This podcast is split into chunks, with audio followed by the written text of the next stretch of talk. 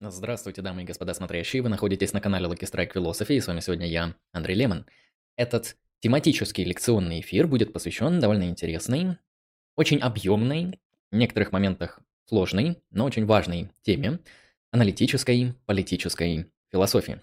Сегодня я постараюсь рассказать вам какие-то самые основные центральные концепции, примерно описать то, как выглядят дебаты в современной аналитической политической философии – ну и выделить какие-то основные методологические моменты, которые, в принципе, позволят вам в будущем ориентироваться в данной теме. Потому что для нас, как для философов, не столько важно знать какие-то концепции, сколько важно понимать те некоторые производные, базисные, основные и, можно сказать, да, атомарные элементы, на основании которых эти концепции уже производятся. Ну и, соответственно, также некоторые методологические основы, которые позволяют к этим концепциям, в принципе, прийти. Как-то так. Поэтому сегодня эту необъемную, необъятную задачу я постараюсь настолько, насколько это будет в моих силах, выполнить. Введу несколько технических дисклеймеров. Вопросы с донатами я, конечно же, зачитаю сразу, поэтому ваши донаты будут радовать не только мою душу, но и то, что я сразу же отвечу на ваши вопросы с донатом. Поэтому можете присылать, я сразу же на них как-то сфокусируюсь. Вопросы из чата по времени, по мере возможности я рассмотрю ближе к концу данной трансляции. Примерно так. Соответственно, Давайте посмотрим, как это все сегодня будет выглядеть и о чем мы сегодня будем говорить. Современная политическая аналитическая философия. Именно такая тема победила на последнем аукционе. Так как здесь можно говорить очень долго и очень много, можно рассматривать даже каждую отдельную концепцию, например, концепции эгалитаризма или либертарианства очень долго, я поэтому постарался как-то сфокусироваться на основных концепциях, на самых а, центральных, самых мощных теориях и показать, как они, в принципе, выстраиваются и на каких основаниях они стоят. Примерно об этом я буду говорить. Вначале я поговорю про консерватизм и утилитаризм. Здесь я недолго буду о них говорить, но это понимание фундаментально важно, потому что для того, чтобы понять современную политическую аналитическую философию, которую обычно чисто исторически отсчитывают от работы Теория справедливости Джона Роллза, а, нужно понять, что было до нее в ближайшей перспективе. И то, с чем, собственно, сам Джон Роллс, эгалитаризм, как такая либеральная эгалитарная традиция политической мысли, спорит. Чтобы это, соответственно, все понять, нам нужно понять некоторые предшествующие основания и то, как другие политические философии до этого а, отвечали на те или иные политические вопросы. Далее я рассмотрю, собственно, сам эгалитаризм Роллза, поговорю об основных его мыслительных ходах, а затем я перейду к критическим выпадом в сторону эгалитаризма со стороны либертарианства. Поэтому мне также необходимо будет сегодня охватить некоторую самую, самую базовую, самую значимую часть либертарианства, конкретно Нозика, и затем я поговорю о традиции коммунитаризма, которая обычно критикует, в принципе, всю либеральную традицию и предлагает некоторые альтернативные подходы к а, данному спору. Вот как-то так мы сегодня будем двигаться от э, данных теорий к теории. Что соответственно, конкретно сегодня будет. Как я сказал, подводкой будет консерватизм и утилитаризм, а в актуальном аспекте мы рассмотрим Ролза, Нозика, ну и коммунитаризм, так как традиция очень большая, я сфокусировался на Сэнделе.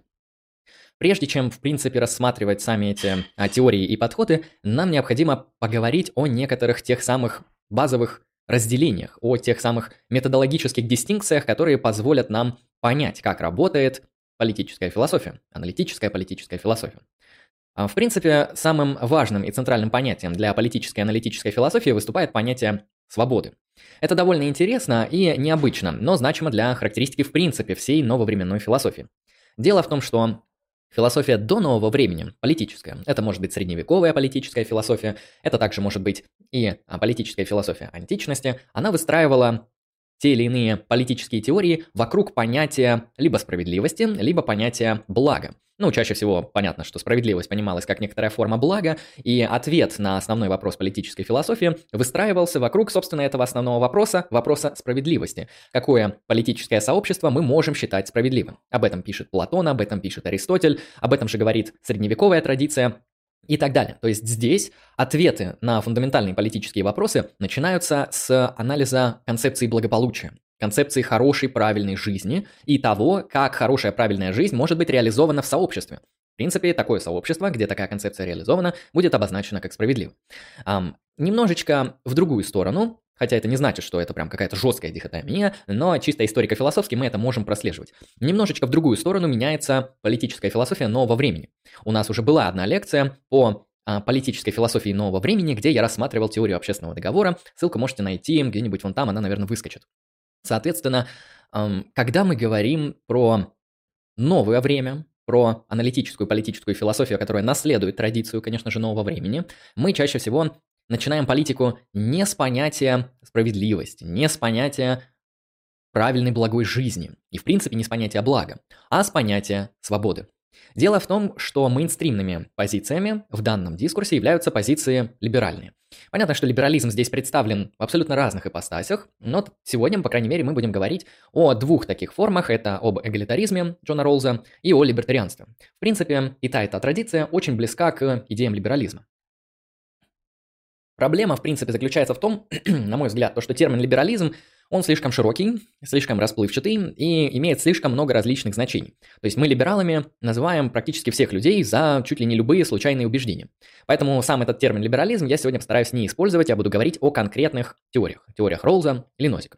А, они, особенно теория Нозика, и теория, а, например, республиканизма, о которой сегодня не будет речи в силу того, что времени мне недостаточно будет раскрыть ее, а, ну, может, некоторыми такими штрихами я на нее сфокусируюсь, а, все они, в принципе, либеральная традиция в широком таком смысле, да, говорят о понятии свободы. Основной, в принципе, теоретик, которого тут можно выделить, это Исайя Берлин. Можете прочитать его знаменитое эссе о двух видах свободы. Он выделяет два типа свободы, где одна для него оказывается более предпочтительной. И именно с этой концепцией политической важно понять, что это политическая свобода, не метафизическая. Вебинар по свободе воли у нас уже тоже был, можете его посмотреть. Там про метафизическую свободу воли, здесь же про политическую свободу. Исайя Берлин разделяет ее на два вида – на позитивную и негативную, где отдает предпочтение, соответственно, негативному типу понимания свободы в политическом пространстве. Об этом же пишет Джон Стюарт Миль в его а, работе с эссе о свободе, а, ну и многие другие теоретики чем основное различие? То есть как понять, что это такое? Позитивная свобода, негативная, ну еще есть третий тип свободы, как недоминирование. О нем я также скажу. Смотрите, постараемся кратко.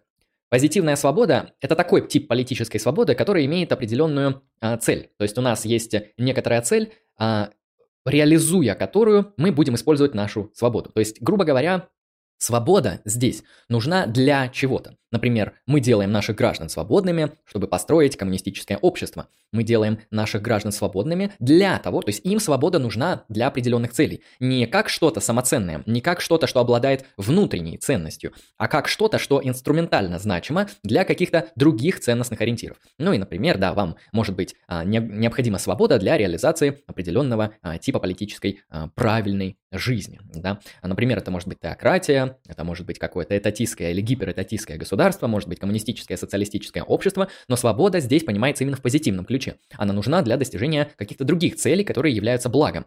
Сама же свобода носит чисто инструментальный характер. Помимо этой концепции свободы, Исайя Берлин выделяет негативную свободу. Негативная свобода – это свобода как невмешательство. То есть это буквально некоторая апофатическая или отрицательная свобода, где вы свободны на политическом пространстве. Тогда и только тогда, когда в вашу деятельность никто не вмешивается. То есть позитивная свобода, как видим, имеет немножко другой окрас. Позитивная свобода дается вам для достижения особой цели, а негативная свобода характеризуется тем, что вы свободны тогда и только тогда, когда ваши дела, а, это может быть бизнес, какие-то другие институции, ваши личные какие-то интенции, а, пока в ваши дела никто не вмешивается. Вы можете реализовывать свою свободу, а, не вредя негативной свободе других агентов, и делать это, соответственно, без вреда для них. И если такое условие исполняется, то вы свободны в смысле негативной свободы. Свободы как невмешательство, свободы как состояние политического сообщества, где тот или иной политический агент, например, там, государство, корпорация, конкретный индивид, эти объекты являются свободными тогда и только тогда, когда в их дела не вмешиваются без их согласия. Принцип добровольности. Именно об этой а, концепции свободы говорит Исайя Берлин, и ее он предпочитает для интерпретации либеральной доктрины. А в чем плюсы этого понимания свободы? Она довольно интересная, и действительно большая часть либеральной традиции, там и эгалитаризм, и даже либертарианство, принимает именно это понимание политической свободы. А в чем ее плюсы? Обычно их аргументация заключается в следующем. Дело в том, что если государство предпочтет некоторый тип позитивной свободы, то есть государство возьмет на себя ответственность выбирать правильный образ жизни для своих граждан, правильный образ бытия, цели и так далее для своих граждан либо подданных, то тогда некоторые другие концепции благополучия будут ущемляться. Потому что очевидно, что, ну давайте возьмем какой-нибудь банальный пример, например, теократия. Теократия, очевидно, реализует определенный тип позитивной свободы, который сказывается а, о том, что благополучием вашего сообщества является, конечно же, ам, религиозная организация ваших институтов. Например, почему бы и нет. И, соответственно, говоря здесь о позитивной свободе, мы можем сказать, что здесь реализуется благо в виде, например, католической теократии, ну или лютеранской теократии, это особо не важно. Значимо то, что каким образом в этом сообществе жить атеистам, или людей, людям других конфессий, других религиозных взглядов, ну или даже тех же самых католиков либо лютеран, которые не желают, чтобы их верования распространялись на политические институты как им найти место для реализации своего блага в этом политическом пространстве. Проблема в том, что для них места не будет. И, соответственно, мы здесь имеем некоторую форму, как считают либеральные теоретики, угнетения. Конечно же, здесь страдают определенные другие понимания концепции счастья, блага и благополучия. Потому что не все же хотят э, исповедовать католицизм, не все хотят исповедовать лютеранство. Есть много людей, э, соответственно, общество состоит из множества различных индивидов, которые имеют огромное, различное, даже часто меняющееся в одном человеке представление о благе. Вопрос, как же создать такое политическое сообщество, которое сможет удовлетворить всем вот этим многочисленным, постоянно меняющимся непонятно как обнаруживаемым и артикулируемым концепциям блага. Все довольно просто. Мы выбираем негативную свободу. Мы говорим, что государство теперь не вмешивается в дела своих граждан. Может быть, какая-то минимальная степень вмешательства присутствует, об этом мы поговорим, когда дойдем до теории Нозика о минимальном государстве, но пока об этом не будем. Так или иначе, государство не предлагает определенного правильного, значимого образа жизни для своих граждан. Граждане сами определяют и выбирают собственное благополучие. Кто-то хочет быть католиком, кто-то хочет быть феминистом, возможно, какие-то люди разделяют ценности, которые не относятся к подобным топикам, и все эти люди могут ужиться в государстве при том, что это государство реализует концепцию негативной свободы а, с ограничением агентов от вреда. То есть вы можете сказать, а если кто-то решил организовать некоторое сообщество и реализовать благо а, в виде массового убийства людей или каннибализма, ну или еще чего-нибудь вот такого, что действительно наносит вред этому сообществу. Тогда мы говорим, что вот наш релятивизм и наша свобода, она не безгранична. Конечно, есть четкие рамки справедливости, какой образ жизни можно считать а, предпочтительным, ну а точнее группу образов жизни. А, соответственно, это те, которые не вредят благу и предпочтениям и свободе других индивидов. У нас есть индивиды, они реализуют собственные субъективные представления о благе, потому что никогда вы не сможете найти универсального представления о благе с точки зрения данных теоретиков.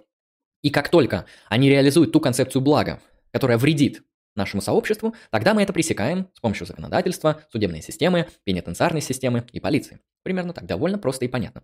А вот э, это первый такой основной и, наверное, самый значимый довод в пользу негативной свободы. Негативная свобода не предлагает вам какую-то концепцию блага. Государство здесь остается некоторым а, нейтральным смотрителем, которое не говорит вам, вам нужно действовать именно так и никак иначе. Вот наша концепция блага, например, католическая, лютеранская или еще какая-то еще атеистическая может быть. И если вы не действуете в соответствии с ней, то мы, конечно же, будем вас репрессировать. Нет, единственно значимый вариант репрессий – это репрессии по отношению к вредным агентам. Вот о чем говорит негативная теория свободы. На ней настаивают все либералы. Они просто убеждены, что не может быть обще эм, значимых ценностей, общезначимых одинаковых представлений о благе, правильных для всех участников вашего сообщества. Всегда будут разные люди, и единственное, что нужно сделать, это дать им возможность организовывать свою свободную деятельность, не вредя другим агентам. Настолько просто, что даже очевидно. Далее. Свобода как недоминирование. Это республиканский идеал, о котором говорит Филипп Петтит в его работе «Республиканизм». Довольно интересный тоже подход. Здесь свободу как недоминирование можно проинтерпретировать как тот подход, где идеальной моделью политической свободы вы рассматриваете ситуацию отсутствия произвола. То есть а, участники ваших социальных отношений, агенты в вашем политическом пространстве, они должны быть защищены от произвола. Дело в том, что с точки зрения республиканистов, Филиппа Петтита, который критикует негативное понимание свободы, свобода как негативная, чисто как невмешательство, предполагает некоторую степень произвола. Можно приводить очень много примеров, можно поговорить, например, о том, какие отношения между а, метрополией и колонией, например, предположим, что где-то есть колония в Африке у какой-нибудь Франции, и Франция не вмешивается в дела своей африканской колонии, а соблюдается критерий негативной свободы. Но можем ли мы говорить, что эта африканская колония является свободной от французской метрополии? Конечно же, наша интуиция политическая подсказывает нам нечто иное. То же самое можно говорить про доброго рабовладельца. А, вы, например, являетесь рабом у какого-то рабовладельца, абсолютно осуждаем рабство, и этот рабовладелец, ну, действительно хороший, знаете, гуманистичный, он вам, он не вмешивается в ваши дела, знаете, он позволяет вам делать много, он вам ничего не приказывает, ничего не говорит, вот, то есть вы с ним живете в огромном поместье, даже иногда не пересекаетесь, но вы являетесь его рабом. То есть вы его раб, но в ваши дела он не вмешивается. Опять же, соблюдается критерий негативной свободы. То же самое можно сказать про замужнюю девушку, э, в дела которой не вмешивается муж. Но в чем проблема всех этих примеров? Проблема с точки зрения Филиппа Петтита заключается в том, что эти люди, они находятся под угрозой произвола. Если хотя бы на какую-то долю секунды а, французская метрополия решит, что с ее колонией что-то не так, она может с легкостью вмешаться. И вот э, этот сам критерий негативной свободы уже не спасет. Да, пока не вмешиваются, вы свободны, но вмешаться можно в любой момент. То есть возможен некоторый произвол. И а, то же самое в примере с добрым рабовладельцем, то же самое в примере с добрым мужем в некоторых патриархальных сообществах. А, соблюдается негативная свобода, соблюдается принцип невмешательства в дела этих агентов, но не соблюдается принцип недоминирования. То есть недоминирование, то есть ситуация зависимости от произвола данных агентов. Этот богатый аристократический патриархальный муж, может быть, и не вмешивается в дела своей многоуважаемой жены, и она может делать действительно разные вещи, но как только а, его настроение, можно сказать, поменяется, он сделает то, что сделает. Он вмешается в ее дела и сделает а, то, что захочет. Это, в этом плане данная девушка обладает вот этой негативной свободой. Ну, это понятно, что это метафора, это некоторые мысленные эксперименты. Мы говорим именно о политических сообществах, но так или иначе не соблюдается критерий недоминирования. Этот человек находится под произволом. И наличие возможности произвола с точки зрения республиканистов подрывают вообще какую-либо концепцию свободы. Поэтому они откидывают как и позитивную свободу, как и негативную свободу, и предлагают свободу как недоминирование. Я бы ее объяснял как просто-напросто состояние отсутствия произвола. Как это может работать? Ну, давайте маленький пример приведу, чтобы было более понятно. Предположим, трудовые отношения между работником и работодателем. Довольно частая ситуация, особенно в капиталистических сообществах. Итак, а, все мы знаем, что при негативной свободе работник зависит от произвола своего работодателя.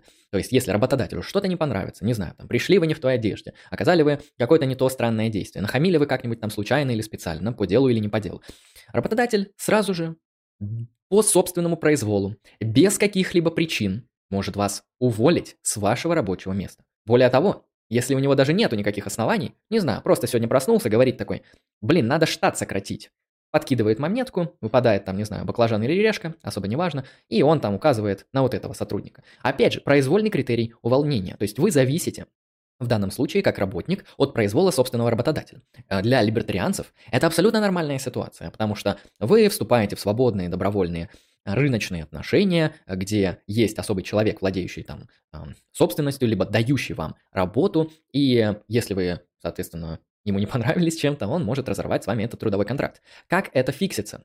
Ну, довольно прямым республиканским ключом к решению данной проблемы будет трудовое законодательство. То есть вас, с точки зрения республиканистов, должны уволить не на основании произвола, а на основании особых причин, которые как-то рационально и справедливо обоснованы. То есть должно быть трудовое законодательство, которое ограничит произвол вашего работодателя в отношении вас. И такая ситуация будет решена, соответственно, если вы будете знать, что находясь на своем рабочем месте, вас могут уволить только по довольно строго прописанным, справедливым основаниям, например, вы не исполняете свои рабочие обязанности, на которые сами подписались. Не потому, что вы там пришли не в той одежде, не потому, что у вас улыбка сегодня не та, и не потому, что, а, не знаю, вы там косо на кого-то посмотрели, а только за справедливые значимые основания неисполнения работы, а, не знаю, нарушения какого-то порядка, в общем, что-то, что действительно связано с трудовой деятельностью. Если у нас есть такие трудовые, трудовое законодательство, профсоюзы, по которым вас могут, благодаря которым, да, это как институты, которые реализуют свободу как недоминирование, которые могут защищать вас от произвола вашего работодателя, вот с точки зрения республиканистов, это будет довольно-таки отличная модель и решение данной проблемы. У нас есть ситуация произвола, с помощью определенного закона, справедливо обоснованного, мы лишаем здесь произвола. Вас не могут уволить за что угодно и просто так, а только по справедливым основаниям. Я думаю, вы поняли, как это работает. А, эти три концепции свободы вам стоит держать в голове, в принципе, для понимания какой-либо политической философии. Не говоря уже о современной политической, аналитической, в силу того, что чаще всего здесь спор ведется между негативной свободой и свободой как недоминирование. Хотя и позитивная иногда всплывает, но об этом, наверное, сегодня не будем. Следующая дистинкция, которую я должен вам обозначить, это общее благо против индивидуального блага. Я сегодня поговорю о таких довольно двух да, значимых вещах, которые написаны ниже – холизм и индивидуализм. И когда я говорил, как видите, все эти три вещи, там понятие свободы, общее благо, холизм, индивидуализм, они все на самом деле связаны. Потому что когда мы говорим о негативной свободе, как о свободе, как о невмешательстве, то это значит, что государство, оно не предлагает какой-то общей концепции блага. И более того, данное сообщество уже рассматривается не, не холистично, как там, не знаю, республика, нация, а, там, культурная единица или еще что-нибудь, а индивидуалистично. То есть наша а, политическая антология а, квантифицирует не какие-то холистические объекты, а квантифицирует индивидов. Соответственно, индивиды имеют индивидуальное благо, и для реализации индивидуального блага индивидов нам нужна негативная свобода. Вот, вот так вот. Как видим, это все вот так вот идеально, как конструктор клеится в те или иные политические теории, потому что позитивная свобода, общее благо, холизм также склеиваются в одну большую интересную теорию. А, ну, в смысле, это более коннективные вещи, чем вот что-то противоположное. А вот, поэтому общее благо versus индивидуальное благо, думаю, понятно. Либо благо вашего сообщества, либо индивидуальное благо конкретных агентов. Холизм versus индивидуализм. Это очень важная дистинкция, о которой я говорил в маленьком ролике про политическую философию. Можете его также а, посмотреть и ознакомиться с, этой, а, с этим разделением. Но сейчас я кратко скажу, что а, это две некоторые онтологические призмы, через которые мы эм, интерпретируем политику. То есть у нас на уровне политической онтологии есть два подхода. Мы можем интерпретировать политику как э, чисто деятельность, состоящую, эм, как некоторое пространство, карту, состоящую из индивидов и их действий и коммуникаций. То есть эм, методологический индивидуализм рассматривает политическое пространство как пространство атомарных, да, еще иногда используют это слово, атомарных индивидов. То есть у вас много а, индивидов, и эти индивиды действуют. Соответственно, они находят, что взаимодействие между собой. Это методологический индивидуализм, то есть на уровне политической антологии у вас существуют только действия конкретных индивидов, где под индивидами имеется в виду агентные люди. Холисты рассматривают политическое пространство и политическую антологию немножко иначе. Они, конечно, говорят, что индивиды действительно существуют, но индивиды во многом детерминируются и определяются некоторыми холистическими большими объединениями. Это может быть республика, это может быть какое-то социальное сообщество, комьюнити, об этом мы поговорим в разделе коммунитаризм, а, ну и так далее. То есть какие-то коллективные образования. Марксисты, например, считают, что это класс, феминистические теории рассматривают гендер, некоторые значимые коллективные образования, которые не редуцируются к деятельности отдельных индивидов. Более того, индивиды в принципе задаются и определяются в рамках этих коллективных образований с точки зрения методологического холизма. То есть эта политическая антология рассматривает политику как ту, в которой есть нечто большее, чем индивид. Есть есть государство, есть сообщество, есть классы, а, есть какие-то а, социальные а, значимые э, атрибуты, например, гендеры и так далее, и так далее. Тут уже зависит от того, какую теорию мы рассматриваем. Ну, сегодня, когда мы будем говорить, я покажу, кто индивидуалист, кто холист и по каким основаниям. Э, следующая дистинкция – это априорные модели справедливости против апостериорных моделей справедливости. Ну, опять же, довольно все понятно. Априорные модели справедливости, как я покажу в эгалитаризме, выстраиваются на основании некоторых эм, абстрактных размышлений, которые имеют довольно малое отношение к опыту. То есть мы через э, некоторые априорные размышления, э, через э, какие-то э, ну, понятно, концептуальные исследования, обнаруживаем ту или иную концепцию справедливости, либо приходим к ней. И это априорные модели справедливости, наилучшим примером будет Джон Роуз, о котором будем говорить. А постериорные же довольно простые, они основывают справедливость в некотором э, коннективном опыте, ну или в связи с чем-то эмпирическим, с чем-то опытным и чем-то, что э, не может быть исследовано чисто априорными путями. То, что зависит от опыта. А это, например, такие модели, как консерватизм и утилитаризм, опять же, до них сейчас дойдем. Следующая дистинкция – это патернализм versus нон-патернализм. Опять же, просто патернализм описывает то, может ли государство вмешиваться в деятельность индивидов? Может ли государство запрещать вам употреблять наркотики под угрозой наказания? Может ли государство ограничивать а, рынок? Может ли государство заставлять вас пристегивать ремень безопасности? Может ли государство, грубо говоря, вмешиваться в ваши индивидуальные представления о благе и благополучии? Нон-патернализм, соответственно, противоположная традиция и метод рассмотрения, а, которая просто говорит, что нет, государство либо может иметь самый минимальный уровень вмешательства в дела граждан и индивидов, либо же вообще такового не имеет. То есть никакое вмешательство вмешательство недопустимо. Патернализм, нон-патернализм. Держите это в голове. Все эти дистинкции и многие другие, которые будут, наверное, возникать в течение лекции, они помогут вам, в принципе, понимать, что происходит. Двигаемся по теориям. Первая, с которой мы начнем – консерватизм. Основные представители здесь, конечно же, Дэвид Юм, Эдмунд Бёрк и Ричард Хукер.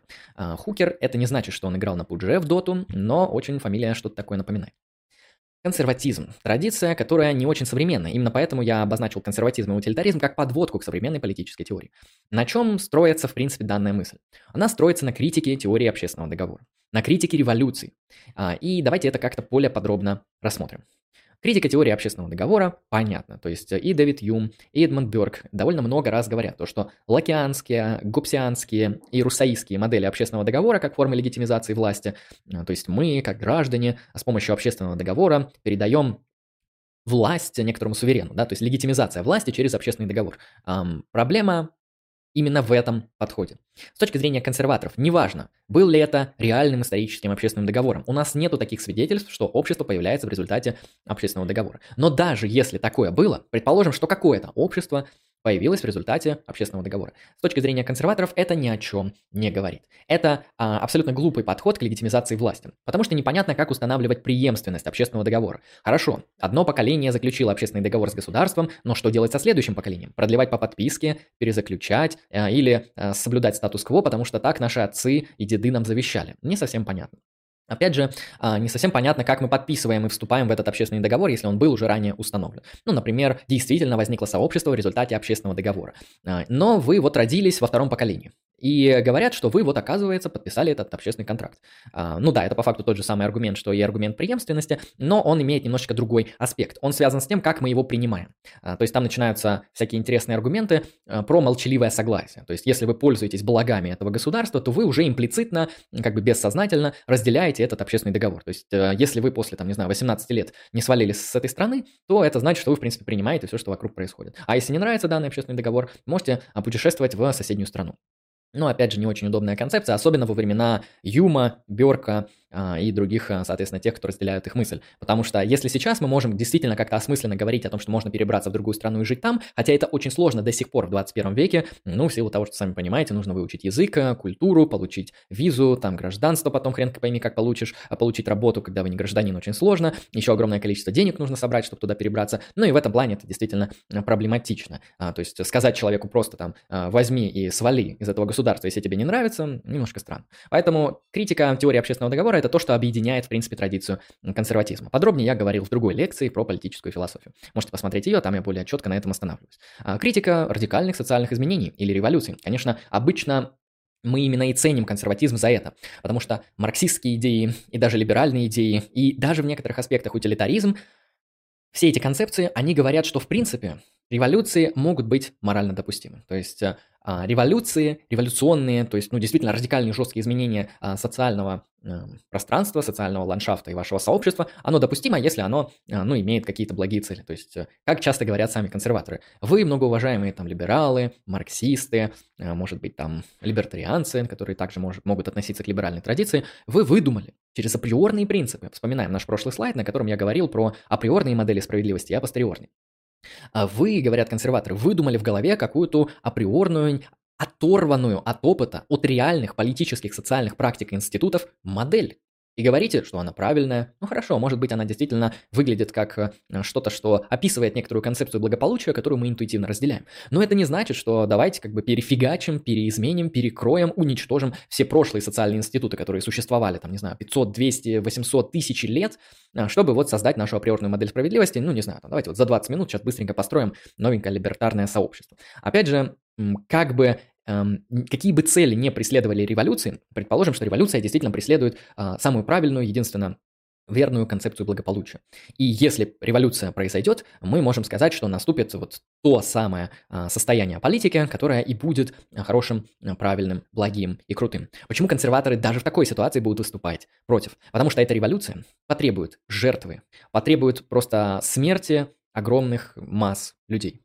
Найдутся те, кто будет сопротивляться, найдутся защитники старого строя, найдутся люди, которые случайно подпали под этот каток и так далее. То есть революции не могут быть оправданы какой-либо э, высшей целью, потому что они массово убивают людей. В этом проблема. Это, причем вы можете сказать, ну а что если революция не будет массово убивать людей? На что консерваторы ответят, смотрите эмпирические свидетельства. Все революции, там 90 подавляющее большинство процентов революций, которые мы знаем в истории, это кровавая баня. Люди умирали просто так, причем умирали не по справедливым критериям, то что а, люди умирали не даже по принципу, это действительно за ваш строй, а это действительно против. Люди случайно умирали. Просто какие-то случайные рандомные люди, которые просто там попадались, э, не знаю, под этот каток, просто погибали. То есть в этом проблема, то что революция даже не гарантирует каких-то справедливых убийств. В этом плане э, Томаса Гоббса даже можно сюда как, как бы немножечко отнести к этой традиции, хотя, конечно, это э, будет очень серьезной натяжкой, но так или иначе Гоббс также выступает против э, революционных изменений в обществе, потому что с точки зрения Гоббса это как раз-таки самое кошмарное, что может произойти на уровне политики. Это ситуация, в которой мы из состояния уже случившегося общественного договора переходим в состояние войны всех против всех. То есть революция это всего лишь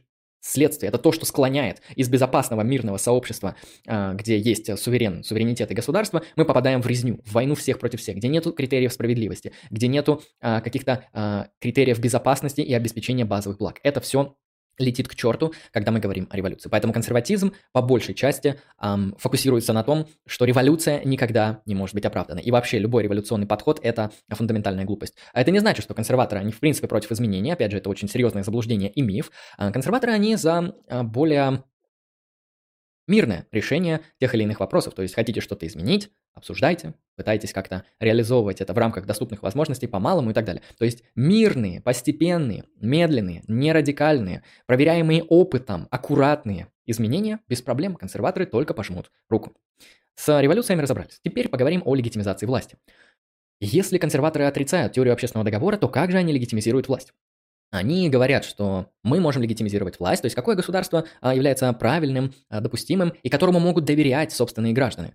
Это государство, которое полезно, которое способствует общему благу граждан и пользе. Нам не нужна какая-то мистическая, наполовину вымышленная, наполовину э, фантазийная концепция общественного договора, чтобы легитимизировать власть. Более того, нам не нужны предшествующие теории, которые легитимизировали власть через некоторое э, божественное вмешательство, через легитимизацию власти, да, через Бога. Не будем в это опять же углубляться, я об этом говорил на другой лекции. Но есть некоторый третий путь, как бы это ни звучало. Консерваторы говорят, что мы можем доверять государству вне зависимости от того, как оно легитимизировано там общественными договорами, божественными какими-то там, э, не знаю, источниками метафизической благодати. Не это важно. Важно, оно полезно или вредно. Оно способствует нашему общему благополучию или не способствует? Вот что важно легитимизирует власть. Как-то так. А обосновано оно божественными институтами или общественными договорами, или, не знаю, по телевизору сказали, что так надо, это не важно. Главное, чтобы власть была полезна. Поэтому основным критерием легитимизации власти для консерваторов является польза и общее благо. Именно этот критерий потом идет в утилитаризм, к которому мы позднее перейдем. Консеквенционализм. Вот следующий критерий. Консерватизм основывается на опыте. Консерватизм говорит об апостериорных моделях справедливости, о пользе, о том, что работающие институты, то есть институты, проверенные опытом, институты, которые показали уже эффективность своим временем существования, они являются э, хорошими, прошу прощения, в силу этого. То есть в силу опыта, в силу последствий эти институты являются благими. То есть, конечно же, в консерватизме уже спрятался конституционализм, и утилитаризм, он не зря выходит из консерватизма. То есть утилитаристы, они просто, особенно Бентом, а, хотя и Милль тоже, они просто продолжают интерпретировать тезисы Дэвида Юма, которого обычно записывают в предтечу консерватизма, ну и Берка, как уже того, кто это все развивает. Поэтому вот этот вот акцент на пользу ляжет в основу утилитаризма. Конституционализм, политический конституционализм, не политическая деонтология, вот что будет значимо и для утилитаристов, и это уже есть в консерватизме. Еще один очень важный элемент, который характеризует консерватизм. Апелляция к привычкам, эмоциям, обычаям, традициям в угоду абстрактным принципам. Об этом я поговорил ранее. То есть вы можете сказать, хорошо, если вы, консерваторы, говорите, что мы не должны выстраивать свою политику на основании некоторых априорных моделей а, блага и справедливости, то на основании чего нам необходимо выстраивать нашу политику? Где критерий? А, как верно? И здесь консерваторы обычно апеллируют к тем самым нон-когнитивным и иррациональным элементам нашей политической практики. То есть какая политика правильная, не которая соответствует вашей особой абстрактной политической, деонтологической, а, какой-то априорной модели, а та политика, которая соответствует привычкам, обычаям, традициям вашего сообщества, та, которая основана на эмоциональных, нон-когнитивных элементах. Вот что важно. То есть консерваторы, они принципиально убеждены, что выстраивать политику через построение абстрактных моделей – это глупость. То есть по факту консерватизм – это антитеория.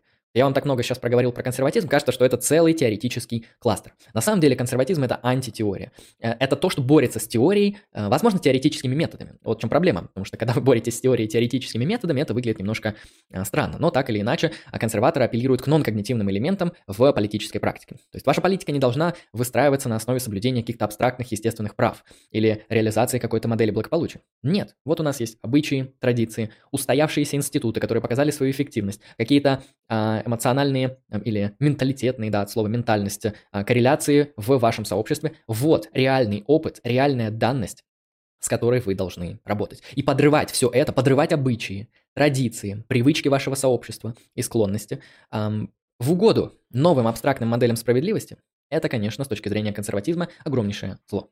Ну и, конечно же, консерватизм чаще всего защищает самые, а, с их точки зрения, значимые, долго проработавшие и эм, Соответственно, проверенные опытом, проверенные по консеквенционалистскому критерию пользы, да, институты. Это институты семьи, церкви, рынка и социальных сословий. Хотя здесь уже расходятся позиции, насколько социальные сословия значимы, а, но, в принципе, Э, Бёрк, он очень отрицательно отзывался по поводу тех, кто считал, что и социальные сословия, ну, например, там, духовенство, аристократию, эм, в принципе, институт монархии нужно как-то уничтожать и разрушать. Вот как-то так. Поэтому семья, церковь, свободный рынок и социальные сословия – вот что защищают консерваторы. Ну, в современности, наверное, за скобки можно вынести последнее, потому что уже не актуально, но семью, церковь и рынок до сих пор можно защищать.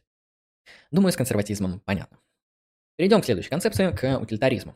Утилитаризм – это то, с чем, соответственно, непосредственно будет спорить многоуважаемый Ролз, с утилитаристами будут спорить Нозик, как либертарианец, и много кто другой. Поэтому утилитаризм, он не входит в современную политическую философию, он все еще является ее предтечем. Конечно, основные утилитарные авторы, утилитаристы – это Иеремия Бентам, как создатель утилитаризма, и Джон Стюарт Милль, который развивает идеи Еремии Бентама. А, чем они в чем они схожи с консервативной традицией? Ну, конечно же, тем эм, принципом пользы, да, максимой полезности и консеквенционализмом. Акцентом на опыт, не на абстрактные деонтологические принципы, а на реальные последствия, на последствия, которые способствуют благополучию, ну, в данном случае, э, счастью и удовольствию. Хотя об этом сейчас поговорим, как выглядит утилитаризм, потому что это тоже огромный просто кластер разных традиций. Не говоря уже о консеквенционализме в целом, как целой школе мысли, наверное, либо группы теорий. Тут уж кому удобно. Хорошо. Что же нам говорит утилитаризм? Утилитаризм, как вы помните, вводит максимум полезности. Иеремия Бентам считает, что правильное действие, то есть он дает некоторое аналитическое определение добра. Что такое добро или что такое благо? Благо – это действие, которое направлено на достижение максимального счастья для максимального количества людей. Довольно все просто. Если вы действуете так, что приносите максимальное счастье для максимального количества людей, то такое действие можно считать морально правильным. Это тезис э, Иеремии Бентама, и на этом стоит весь политический утилитаризм. А, если брать концепцию Миля, там он, конечно, немножечко его иначе реализует, и Миль больше похож на либерала, потому что Бен там, что интересно, больше похож на консерватора. Он действительно пытается калькуляционно высчитывать какие-то а, значимые последствия и принимать на основании этого а, какие-то, ну, точнее, легитимизировать или показывать, что эти институты эффективны, значимы, хороши, либо наоборот плохи. В этом плане максима полезности. О Миле позднее поговорим. Максима полезности. Ваши действия, если они впоследствии достигают благополучия, то они являются хорошими. Все просто, максимально просто, консеквенционализм. Мы оцениваем благо по последствиям, где последствиями является счастье. И здесь для нас стоит очень серьезный вопрос. Вот на слайде третий элемент вы видите, что же такое счастье. Дело в том, что разные авторы понимают под счастьем в утилитарной традиции разные вещи. То есть счастье – это что? Это удовольствие, это well-being или благополучие, или это реализация интересов. Именно такие три концепции счастья были разработаны. Когда мы говорим об удовольствии, да, мы говорим о pleasure, о вот этом вот приятном психологическом, феноменологическом переживании. Да, человеческий мир, он богат эмоций. Мы можем переживать страх, эмпатию, сочувствие, тревогу. Вы можете сказать, но это же всего лишь субъективно. Страха нет, он в голове. Звучит глупо, да, не так ли? Это как сказать, знаете, Бога нет, он в голове, страха нет, он в голове. Нет, страх есть, как субъективное нечто. Субъективные вещи есть, субъективные вещи существуют. Конечно, их можно там редуцировать как-нибудь до деятельности мозга, но это не, не важно. А, так или иначе, они имеют какой-то онтологический статус. А, если мы не элиминативисты, ладно, мне очень хочется копнуть в эту чертову философию сознания, но это будет очень серьезный уход от темы. Давайте представим, давайте предположим, что страх все же есть. То есть он есть как что-то субъективное, как что-то в башке. В этом плане, когда я говорю там, что мне страшно, я испытываю тревогу, гнев, ярость или удовольствие, боль и страдания, я говорю о субъективных вещах. Но в чем особенность этих субъективных вещей? Потому что они достаточно универсальны. Um, Иеремия Бентам и другие утилитаристы полагали, что наша психология ну, в целом похожа. То есть мы все же люди, мы из одного биологического вида, uh, мы имеем довольно много общих видовых признаков, в том числе наш психологический профиль. Конечно, кто-то более гневный, кто-то больше боится, кто-то больше тревожится, кто-то меньше тревожится, кто-то более счастливый, кто-то менее счастливый и так далее. Но это не важно. Важно то, что все мы испытываем страх, все здоровые люди могут испытывать страх. Только люди с поломанной нервной системой не могут испытывать страх. Если вы здоровы, то вы имеете определенный спектр, практически универсальных для здоровых людей, а, психологических состояний. И в одно из этих психологических состояний входит удовольствие. Удовольствие противоположно другому психологическому состоянию, которое является страданием. И с точки зрения Иеремии Бентома, единственных два значимых критерия, на основании которых мы должны выстраивать нашу политику, это страдание и удовольствие. Если действие максимизирует удовольствие, то оно хорошее. Если действие минимизирует страдания, то оно хорошее.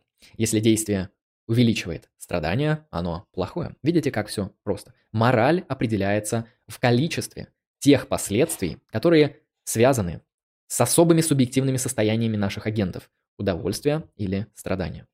Поэтому максима полезности говорит, что нужно максимизировать удовольствие и минимизировать страдания. Именно такие действия, которые направлены на это, являются благом. Это первая концепция, это так называемый гедонистический утилитаризм, который видит в удовольствии единственное благо и в минимизации страданий.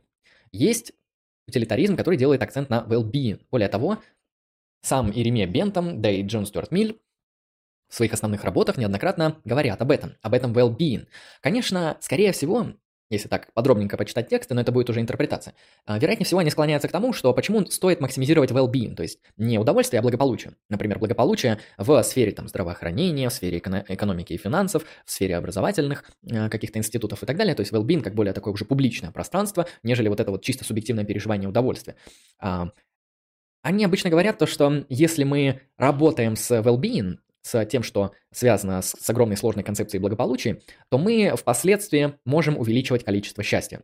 То есть хорошая реализация а, институтов, которые способствуют благополучию, это здравоохранение, университеты, школы, институты семьи, ну и другие институты, которые связаны с а, эстетические и культурные институты, которые преследуют определенные важные, ценные для нас блага, они составляют огромную большую концепцию благополучия.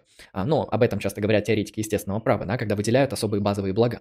И эти блага могут быть реализованы в публичных институтах. И в этом плане, если счастье это ну, действительно а, ментальное, субъективное переживание, то благополучие это уже более такой публичный интерес. Но с точки зрения утилитаристов, почему мы можем в то же время максимизировать благополучие в угоду счастья? То есть почему стоит делать акцент на улучшение системы здравоохранения, а не просто там на какое-то альтернативное увеличение счастья? Потому что хорошая работающая система система здравоохранения в вашей популяции будет в том числе и увеличивать удовольствие. Потому что если вы заболеете будете страдать, хорошая система здравоохранения сможет предотвратить ваши страдания. Поэтому а, максимизация благополучия с точки зрения утилитаристов в конечном счете будет также максимизировать счастье, понятое как удовольствие. Вот как-то так. Однако есть, конечно же, утилитаристы, которые скорее делают акцент на благополучие как значимый элемент, нежели на удовольствие. Но об этом не будем. А есть третий вид утилитаризма. Итак, мы поговорили о гедонистическом утилитаризме. О утилитаризме, который основной ценностью целью а, видит максимизацию удовольствия и минимизацию страданий. Дело в том, что не совсем таки для нас ясно, понятно и очевидно, как его сравнивать. То есть, а, почему я должен считать и какие у меня основания полагать, что, например, а, две бутылки среднего пива для меня, для меня больше принесут счастья, чем одна бутылка хорошего пива. Может быть, наоборот, может быть, все иначе. А, или, например, три бутылки пива хорошего и одна бутылка очень хорошего вина, которое во много раз дороже.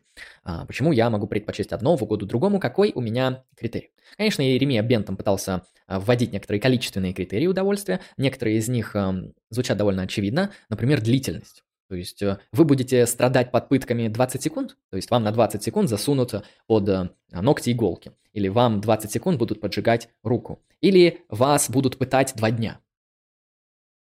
Вопрос хороший. То есть, э, есть ли здесь разница? Я думаю, есть. И эта разница носит именно а, характер длительности. Поэтому удовольствие и страдания могут носить характер длительности. Помимо этого, страдания и удовольствия могут быть отдаленные и приближенные. То есть отдаленные это, например, а, похмелье. То есть в тот момент, когда вы пьете алкоголь, вы испытываете а, непосредственное прямое удовольствие, но вы знаете о тех самых страданиях, которые отдалены в качестве похмелья. И они также будут играть для вас значимую роль в а, совершении данного поступка. То есть стоит ли систематически бухать или нет? Конечно же нет, потому что количество страданий в угоду количеством удовольствия будет намного выше. Поэтому бухать не стоит. Систематически, конечно. А, в этом плане это а, критерий отдаленности или приближенности страданий или удовольствия. Итак, Бентом ввел первый критерий длительность, второй отдаленность. А, там также есть третий критерий интенсивность. То есть, например, вас будут пытать щекоткой, то есть 10 секунд вас будут щекотать, или 10 секунд вам будут засовывать иголки под ногти. Это, конечно, разная интенсивность. ну, либо, не знаю, вас будут пытать огнем при температуре 1000 градусов или 20 тысяч градусов. Конечно, и то, и то для вас будет очень высоко страдать, а, будет вызывать у вас огромное количество страданий, но все мы понимаем, что пытка под а, каким-то раскаленным объектом в 20 тысяч градусов будет для вас а, невероятно интенсивной. То есть э, Бентам говорит также об этих критериях, об интенсивности, от отдаленности, от длительности. Там еще какие-то, по-моему, есть, но я, к сожалению, сейчас не вспомню. Можете написать в чат, потом их я проинтерпретирую. Хорошо, мы разобрались примерно с удовольствием, поговорили о благополучии, и теперь мы поговорим о утилитаризме не гедонистическом, об утилитаризме предпочтений. Дело в том, что, как я обозначил ранее, есть серьезные проблемы. Э, проблемы, связанные с тем, как вот нам демаркировать удовольствие. А, там, что для одного вызывает удовольствие, для другого вызывает страдание. Например, вегетарианец а, не может съесть бургер с говядиной и получить от него удовольствие, а мясоед может это сделать. Хотя вроде бы у них э, плюс-минус одинаковая нервная система, они плюс-минус имеют одинаковые физиологические какие-то характеристики, там оба мужчины в одном возрасте, в одном весе, в похожем фенотипе, и вот один может съесть бургер с говядиной и получить неимоверное удовольствие, а второй, если его съест, получит неимоверное страдание в соответствии с тем, что он веган. А, вот то, что он будет делать а, с его точки зрения моральное действие, это будет у него вызывать стыд, страдания, там, раздражение и так далее, и так далее. Вот примерно так. Здесь мы можем говорить, что а, утилитаризм, который не фиксирует, где же эти удовольствия, кажется немного странным. Мы можем, конечно, предложить некоторые защитные теории. Можем сказать, что эти так называемые субъективные типы удовольствия можно как-то калькулировать не через субъективные критерии. То есть тут всегда встает проблема, как же эти субъективные критерии перенести в объективные. Мы можем сказать, что, например, смотрите, вы боитесь прыгать с парашютом. Ну, предположим, у вас не то чтобы панический какой-то жесткий психологический страх прыжка с парашютом, но, в принципе, вы бы это не хотели делать, вам страшновато. Вам говорят, а вы бы сделали это за 10 долларов? Вы говорите, да нет, на кой черт мне эти 10 долларов ради прыжка с парашютом? А потом спрашивают, а за 50 долларов? Вы говорите, не, нет, на черт мне эти 50 долларов. А за 1000 долларов вы бы прыгнули один раз в безопасных условиях с инструктором, с парашютом, за 1000 долларов. Вы уже можете сказать, ну, знаете, тысяча долларов на дороге не валяется. А, вот, а раз издержки минимальные, ну, побоюсь там, не знаю, секунд 30, ну ладно, может минутку, пока буду падать с парашютом. Ну и все, зато тысяча долларов в кармане. Здесь мы можем сказать, что вы оцениваете свое страдание от прыжка с парашюта, например, в тысячу долларов, например. И точно так же мы можем измерять и калькулировать ваше удовольствие и другие формы страдания. В этом плане мы можем создать некоторую, как говорится, такую чисто а, утилитаристскую экономику, да, где вы уже определяете счастье э, и страдания по мере того, сколько денег вы готовы за это отдать, и сколько денег вы готовы э, за это получить, чтобы что-то сделать. И это деньги, это что же объективный критерий, объективное мерило. Э, деньги это универсальный миновой эквивалент, который исчисляется. И мы можем сказать, что есть некоторый посредник. Мы можем найти посредник, который говорит, что вот э, это количество денег, а деньги это интерсубъективная и поэтому эпистемологически объективная э, величина, а, может быть тем самым мерилом удовольствия, потому что действительно удовольствие это что-то субъективное, что непонятно как обнаруживать, но деньги-то посчитать можно, деньги-то измерить можно, и то, сколько кто хочет денег за что, также измерить можно. Нам нужны просто правильные методы измерения, постановки вопросов, там социологических динамик и прочее, прочее. Но вот, чтобы это также хорошо работало, как в примере с прыжком а, с парашюта за 1000 долларов. Я думаю, вы понимаете, о чем речь. И в этом плане мы можем сказать, что э, деньги, вот э, объективный критерий удовольствия. Вот то, что позволяет калькулировать удовольствие, конечно, через опосредование, потому что деньги не равно удовольствие, но деньги это, можно сказать, наилучший институт, который может нам это удовольствие как субъективную величину перенести в какое-то пространство объективности и измеряемости. Поэтому мы просто будем все калькулировать по деньгам. Но почему, давайте зададимся вопросом, а почему для нас значимы деньги? Вообще-то деньги для нас значимы не просто так. Деньги для нас значимы как то, что позволяет нам реализовывать некоторые интересы. То есть зачем вам тысяча долларов, если вы не можете ими расплатиться? Зачем вам тысяча долларов, если вы не можете на них ничего купить? Они на кой черт нужны вообще, если они не могут быть тем самым меновым эквивалентом, который может реализовать ваши другие интересы? Они ни зачем не нужны. И утилитаризм предпочтений, к которому я сделал вот такую, знаете, довольно громоздкую подводку, потому что он не совсем интуитивно достоверен, он просто-напросто говорит, так на самом деле, на самом деле, нас нету четкого критерия удовольствия, и когда мы даже пытаемся калькулировать, калькулировать удовольствие через деньги, мы всего лишь говорим о реализации наших собственных интересов. Вот что для нас по-настоящему важно. Мы считаем, что для нас счастье – это не удовольствие, а это реализация наших интересов, наших желаний.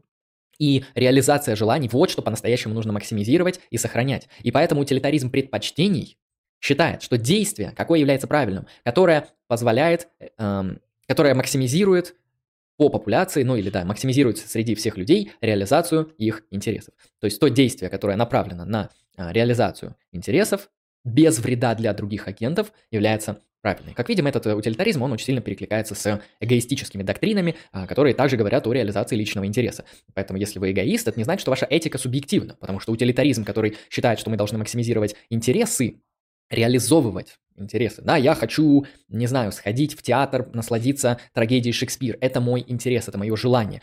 И те институты, которые позволяют мне это сделать, и те действия, которые позволяют мне это сделать, являются хорошими. То есть, если мне мой друг поможет с реализацией моего интереса посмотреть Шекспира, там, не знаю, например, сходит со мной, составит компанию, например, скажет, какой театр, где лучше, в общем, поможет мне, его действие будет правильным, так же, как мое, когда я реализую собственные интересы, не вредя интересам других агентов.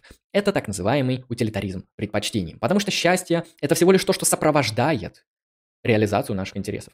Кто-то хочет посмотреть оперу, кто-то хочет а, скушать вкусный стейк, кто-то хочет провести лекцию по современной политической аналитической философии. У всех людей разные интересы. Счастье – это всего лишь то, что сопровождает реализацию наших интересов. Кто-то хочет быть боксером, рэпером, не знаю, там, а, музыкантом или цыганом, это уже абсолютно не важно. Важно то, что когда мы реализуем интересы, мы считаем, что мы поступаем правильно. И удовольствие оно может наступать, может не наступать. Мать, которая воспитывает своего ребенка, отдавая в свои последние ресурсы, силы, физические и ментальные, она на самом деле страдает, и страдает очень немало. Но она реализовывает свой интерес, и в долгосрочной перспективе она видит, что это принесет ей счастье. И в этом плане а, реализация интереса – это первичное, на что мы должны делать акцент. Так считает утилитаризм преференций или утилитаризм предпочтений, что удовольствие это всего лишь то, что сопровождает реализацию интересов. Может не сопровождать. Реализация интересов, например, там, спорт или воспитание детей вообще может сопровождаться страданием, но мы все равно находим в этом ценность. С другой точки зрения мы можем сказать, почему мать должна воспитывать своего ребенка, ведь это приносит страдания, а страдание это зло, поэтому матери не стоит таким заниматься. Нет, стоит, это ее интерес. Она хочет воспитать ребенка и принесет это страдание и удовольствие, это не важно. Важно то, что она реализует интерес. Поэтому максима а, полезности здесь заменяется на максимум реализации интересов агентов по популяции. А, ну или всех людей, тут уже кто как интерпретирует. То есть те действия, которые направлены впоследствии на реализацию интересов агентов без вреда для других агентов являются правильными. А вообще, на самом деле, это очень мало, честно, вот скажу вам честно, это мало чем отличается от эгоизма. Но это утилитаризм. Вот эта э, концепция, она разработана именно в рамках утилитаризма. Хорошо, с счастьем мы разобрались. Тут уж предпочитаете, либо вы гедонист, и вам релевантно рассмотрение гедонистического утилитаризма, который говорит, нужно максимизировать субъективное счастье, которое, например, можно посчитать в деньгах, почему бы и нет. Либо утилитаризм, который делает акцент на благополучие, которое также в долгосрочной перспективе может реализовывать и счастье, в том числе субъективное, либо, может быть, вам интересен вообще эгоизм, да, или утилитаризм э, предпочтений. Переходим дальше к анализу утилитаризма. Так, легитимизация власти, польза и общее благо. Конечно же, с точки зрения утилитаризма, как и с точки зрения консерватизма, государство имеет свою легитимизацию. Почему? Потому что государство может предотвращать вред. Государство это а, наилучший, ну потому что у него монополия на насилие, это понятно, это наилучший институт предотвращения вредных последствий. Предотвращение вредных последствий и потенциальная максимизация счастья, ну или актуальный, это уже вопрос отдельный, именно это легитимизирует вашу власть. То есть какая власть хорошая, которая ограничивает вред в вашем сообществе. Понятно, что концепции вреда разные, вред это довольно расширенное понятие, но поэтому нам и нужны юристы, судьи, а, интерпретаторы, эксперты, оценщики, люди, которые будут исследовать эмпирическую, наблюдаемую реальность, а не вот эти вот абстрактные волшебные принципы где-то там из априорного мира идей. А, нам нужны те люди, которые действительно будут замерять а, вред. Не знаю, ну, а, возьмем ДТП, то есть одна машина врезалась в другую. У нас сейчас уже почти во всех странах, где э, вождение машины является какой-то общепринятой нормой, есть инспекции, там, которые, э, экспертные комиссии, которые определяют вред которые имеют а, некоторый аргументативный обоснованный ответ, то сколько было, сколько было причинено вреда, в каком количестве и так далее. То есть, если вы можете сказать, что вреда нет, то есть вред это абстракция, а, вред это вымысел, ну, когда вам в машину врежется другая машина, поговорим об этом, да, как говорится, а, не проверял, не быкуй, но а, так или иначе, а, вред здесь понимается именно в эмпирическом ключе. То есть, вред не нужно рассматривать как какую-то абстрактную концепцию, конкретный вред в конкретной ситуации. И государство должно создавать условия для минимизации вреда. Вот как-то так. Поэтому минимизация вреда, максимизация блага. Например, утилитаристы, они чаще всего патерналисты, и они поэтому рассматриваются, эм, рассматриваются такое правило, как пристегивание ремней, да, то есть наказание за непристегнутый ремень безопасности, они рассматривают как релевантное, потому что а, данное правило на уровне государства, оно минимизирует вред, потому что люди не будут э, попадать в такие тяжелые аварии, потому что аварии без ремня безопасности намного опаснее, чем аварии с ремнем безопасности пристегнутым. А, вот, они минимизируют вред и максимизируют страдания. Вот как-то так. Так что, конечно, утилитаристы чаще всего за патернализм, за вмешательство с целью минимизации вреда. Да, итак, есть еще две дистинкции, которые я обязан высказать. Есть две формы утилитаризма. Это утилитаризм действий и утилитаризм правил. Утилитаризм действий – это то, что рассматривает Бентом. Хотя иногда мы можем обнаруживать, что Бентом он разрабатывает свою концепцию не только для анализа действий, но и для анализа систематических действий, то есть правил. А, пришел донат, я его сейчас зачитаю. Спасибо большое за донат. Как раз сейчас на это и прервусь. Итак, Елена, 200 рублей. Спасибо большое за донат. Добрый вечер. Пожалуйста, помогите разобраться о значении философских методов в исследовании государства и права. Елена, давайте я отвечу на этот вопрос, когда перейду к анализу вопросов из чата, потому что он немножечко выходит за пределы данного, данной лекции. Но я отвечу. Спасибо большое. А, вот, вы можете также, многоуважаемые зрители, присылать донаты, чтобы я фокусировал внимание на ваши донаты. Но желательно присылайте а, по теме. Хорошо, вернемся, вернемся. То есть Бента может быть проинтерпретирован и как утилитарист действий, и как утилитарист правил, но обычно его чисто вот исторически записывают в того, кто а, говорит о утилитаризме действий. Что такое утилитаризм действий? Его еще называют утилитаризм актов, акт как действие. А, это форма утилитаризма, которая сказывается о последствиях наших действий. То есть мы говорим, что благо – это определенное действие, которое приводит к определенным значимым последствиям, например, к счастью, увеличению уровня счастья. Здесь на нашей шкале блага, на шкале того, что такое добро, да, это нормативная концепция добра. Добро без нормативного определения не бывает. То есть, если вы думаете, что добро существует вне какой-то вот артикуляции в какой-то нормативной системе, а, то попробуйте его определить, я посмотрю на ваши прекрасные попытки. Так вот, а, утилитаризм действий рассматривает благо как то, что фиксируется теми или иными действиями и последствиями конкретных действий конкретных людей. Вот. А, чем это отличается от утилитаризма правил? Дело в том, что утилитаризм действий рассматривает пользу от э, конкретных деяний, а утилитаризм правил рассматривает пользу от общих правил. Чем правило отличается от действия? Ну, это довольно очевидно, я думаю, чем вы все понимаете, чем э, правовая норма отличается от вашего индивидуального действия. Чем правовая норма, которая запрещает вам проезжать на красный, отличается от вашего действия проехать на красный. Правовая норма – это абстракция, э, которая фиксирует то, что определенная совокупность действий является плохими. То есть в каком-то смысле утилитаризм правил а, уже включает в себя некоторый а, элемент деонтологии, который рассматривает также общие правила. Но это не значит, что утилитаризм после этого становится деонтологией. Если мы оцениваем правила в утилитаризме правил, то мы говорим, что не действие является хорошим по своим последствиям, просто потому что такие последствия наступили, а действие в соответствии с правилом, которое фиксирует, как надо действовать, действие в соответствии с правилом которое, правило, которое максимизирует счастье и благополучие, такое действие является правильным. То есть, видите, немножечко другой ход мышления. Не действие, которое максимизирует благо, а действие в соответствии с правилом, которое максимизирует благо. То есть мы можем вырабатывать общие правила, то есть некоторые а, систематические нормативы того, как нужно поступать в определенных ситуациях, а, и эти правила могут быть оправданы определенными последствиями в виде максимизации благополучия. Именно так работает утилитаризм правил.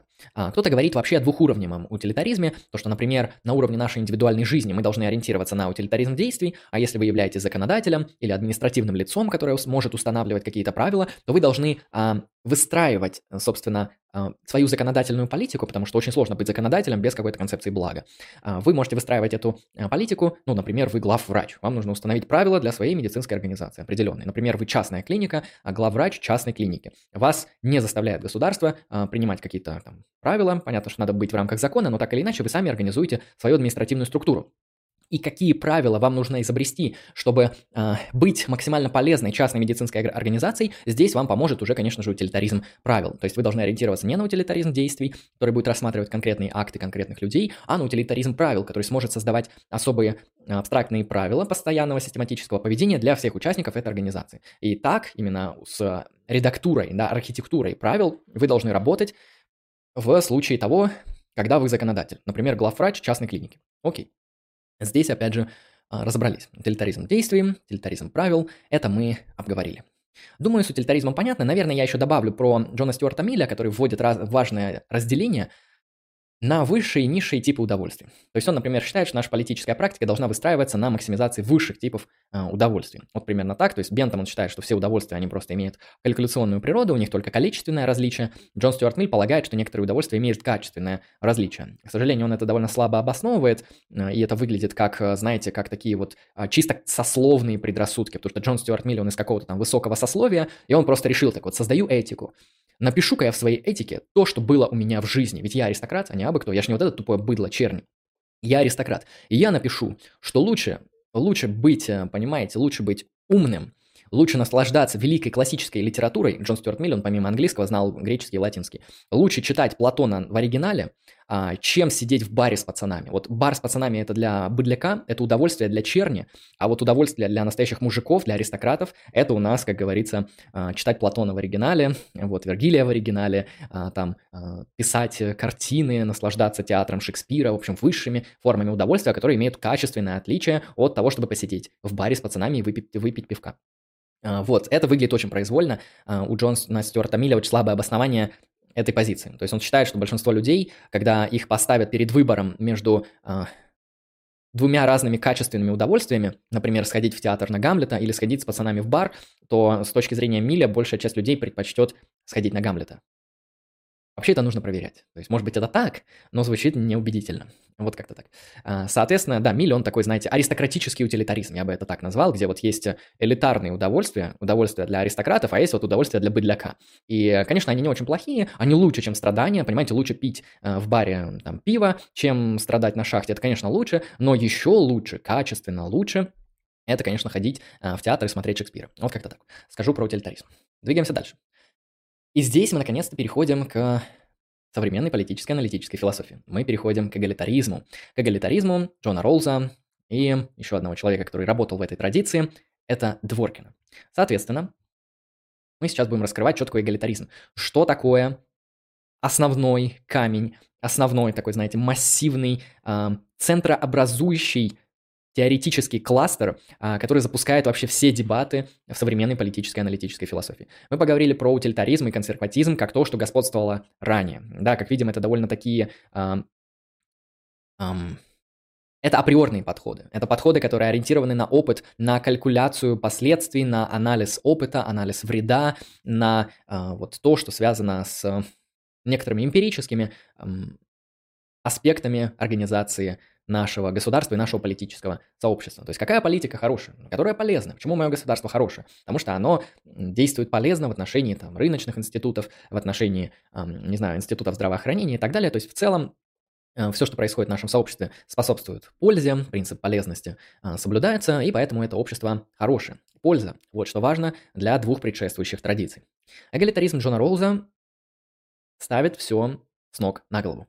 Я на самом деле вижу эти дебаты вот в таком ключе. Я как бы на метауровне, если это анализировать, то это выглядит как очередное развитие спора кантианцев и консеквенционалистов. То есть деонтологи с консеквенционалистами э, или Кант с утилитаризмом, он начал спорить еще в 18 веке. И когда мы смотрим на вот эту вот э, современную политическую философию, особенно на работу Джона Роуза, и даже на аргументы Нозика, мы, кажется, видим, что это просто продолжение того же самого спора. Потому что эгалитаристы – это просто разновидность кантианцев. А утилитаристы – это разновидность конституционалистов, все понятно. И, ну, это я так этот э, спор интерпретирую, я нахожу вот эти вот переходные точки. Конечно, это не значит, что вся политическая философия исчерпывается этим, потому что есть марксисты, есть феминисты, есть э, республиканисты, а, есть коммунитаристы, которые уже не так сильно в это все попадают, но вот эгалитаризм – это первый критический деонтологический выпад именно в сторону утилитаризма, консерватизма, который господствовал до этого. Сейчас мы с ним будем работать. Что же интересного здесь предлагают? Что многоуважаемый Джон Роллс говорит в своей знаменитой работе «Теория справедливости», которая запускает уйму различных интересных дебатов. Джон Роллс в 20 веке когда прописывает теорию справедливости, опирается на кантианский подход и на априорное понимание справедливости. Во-первых, Роллс заявляет, что справедливость – это основная добродетель всех социальных институтов. Ну, не то чтобы добродетель, скорее благо. То есть э, социальный институт когда является хорошим? Никогда он полезен, никогда он выгоден. Правильный социальный институт и правильное политическое сообщество это то, которое справедливо. Здесь возвращается тот самый классический подход, который мы помним еще со времен Платона и Аристотеля, где центральным вопросом является справедливость. Да, почитайте «Государство Платона». Это большой мысленный эксперимент, который пытается обнаружить всего лишь напросто природу справедливости. В этом плане Джон Роллс наследует эту традицию и идет так же. А, у него явно заметен кантианский подход. Понятно, что Джон Роллс, он деонтолог, он говорит о справедливости как о а, центральном благе всех социальных институтов и политики в целом. Он говорит не об, не об эмпирической модели справедливости, которая может быть связана, например, с полезностью или с реализацией интересов. Он говорит об априорной модели справедливости. Вот что значимо для Роуза. Один вопрос, один очень э, серьезный интересный вопрос, как он к этой модели справедливости приходит. Он приходит к ней через занавес неведения.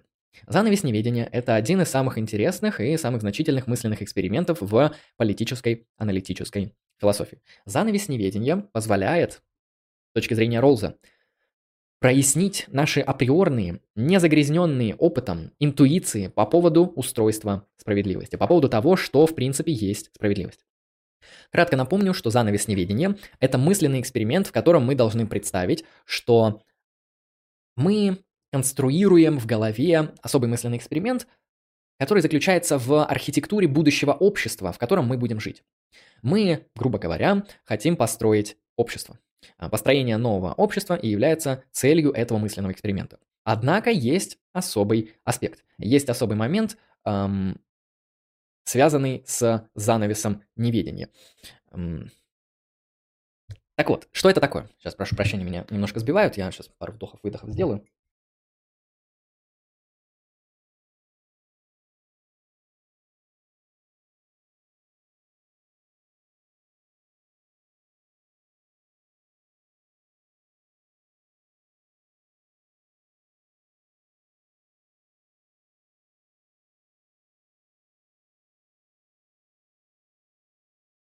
Прошу прощения, возвращаюсь.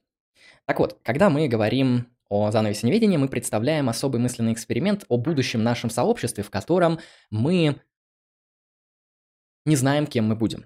В этом будущем сообществе, в котором мы с необходимостью будем жить, мы не будем знать, какое социальное положение мы будем занимать и какие характеристики мы будем иметь. То есть мы не вообще без понятия, например, о том, будем ли мы мужчиной либо женщиной, будем ли мы здоровыми либо больными, будем ли мы богатыми либо бедными, наше окружение будет благополучным или неблагополучным, мы получим хорошее образование и плохое, мы родимся в семье бандитов, э, криминальных авторитетов или в семье э, бедняков. Это неизвестно. То есть занавес неведения предполагает, что мы должны снять, вот это проводится, знаете, такая вот процедура априоризации. То есть мы все наши вот эти эмпирически значимые кейсы, которые детерминируют нас как людей, как участников определенного политического сообщества, да, там, например, я мужчина, я философ, я стример, я там сын чей-то и так далее. Вот это все а, нагромождение опыта. Это с точки зрения вот и кантианского подхода, это работа в нечистом поле, да, потому что Чистый разум и чистый анализ априорных принципов позволит нам найти чистую справедливость. Чистую в смысле не загрязненную, а, не апеллирующую к опыту. Вот как-то так. Поэтому занавес неведения это всего лишь напросто, не думайте, что это странное, это мысленный эксперимент,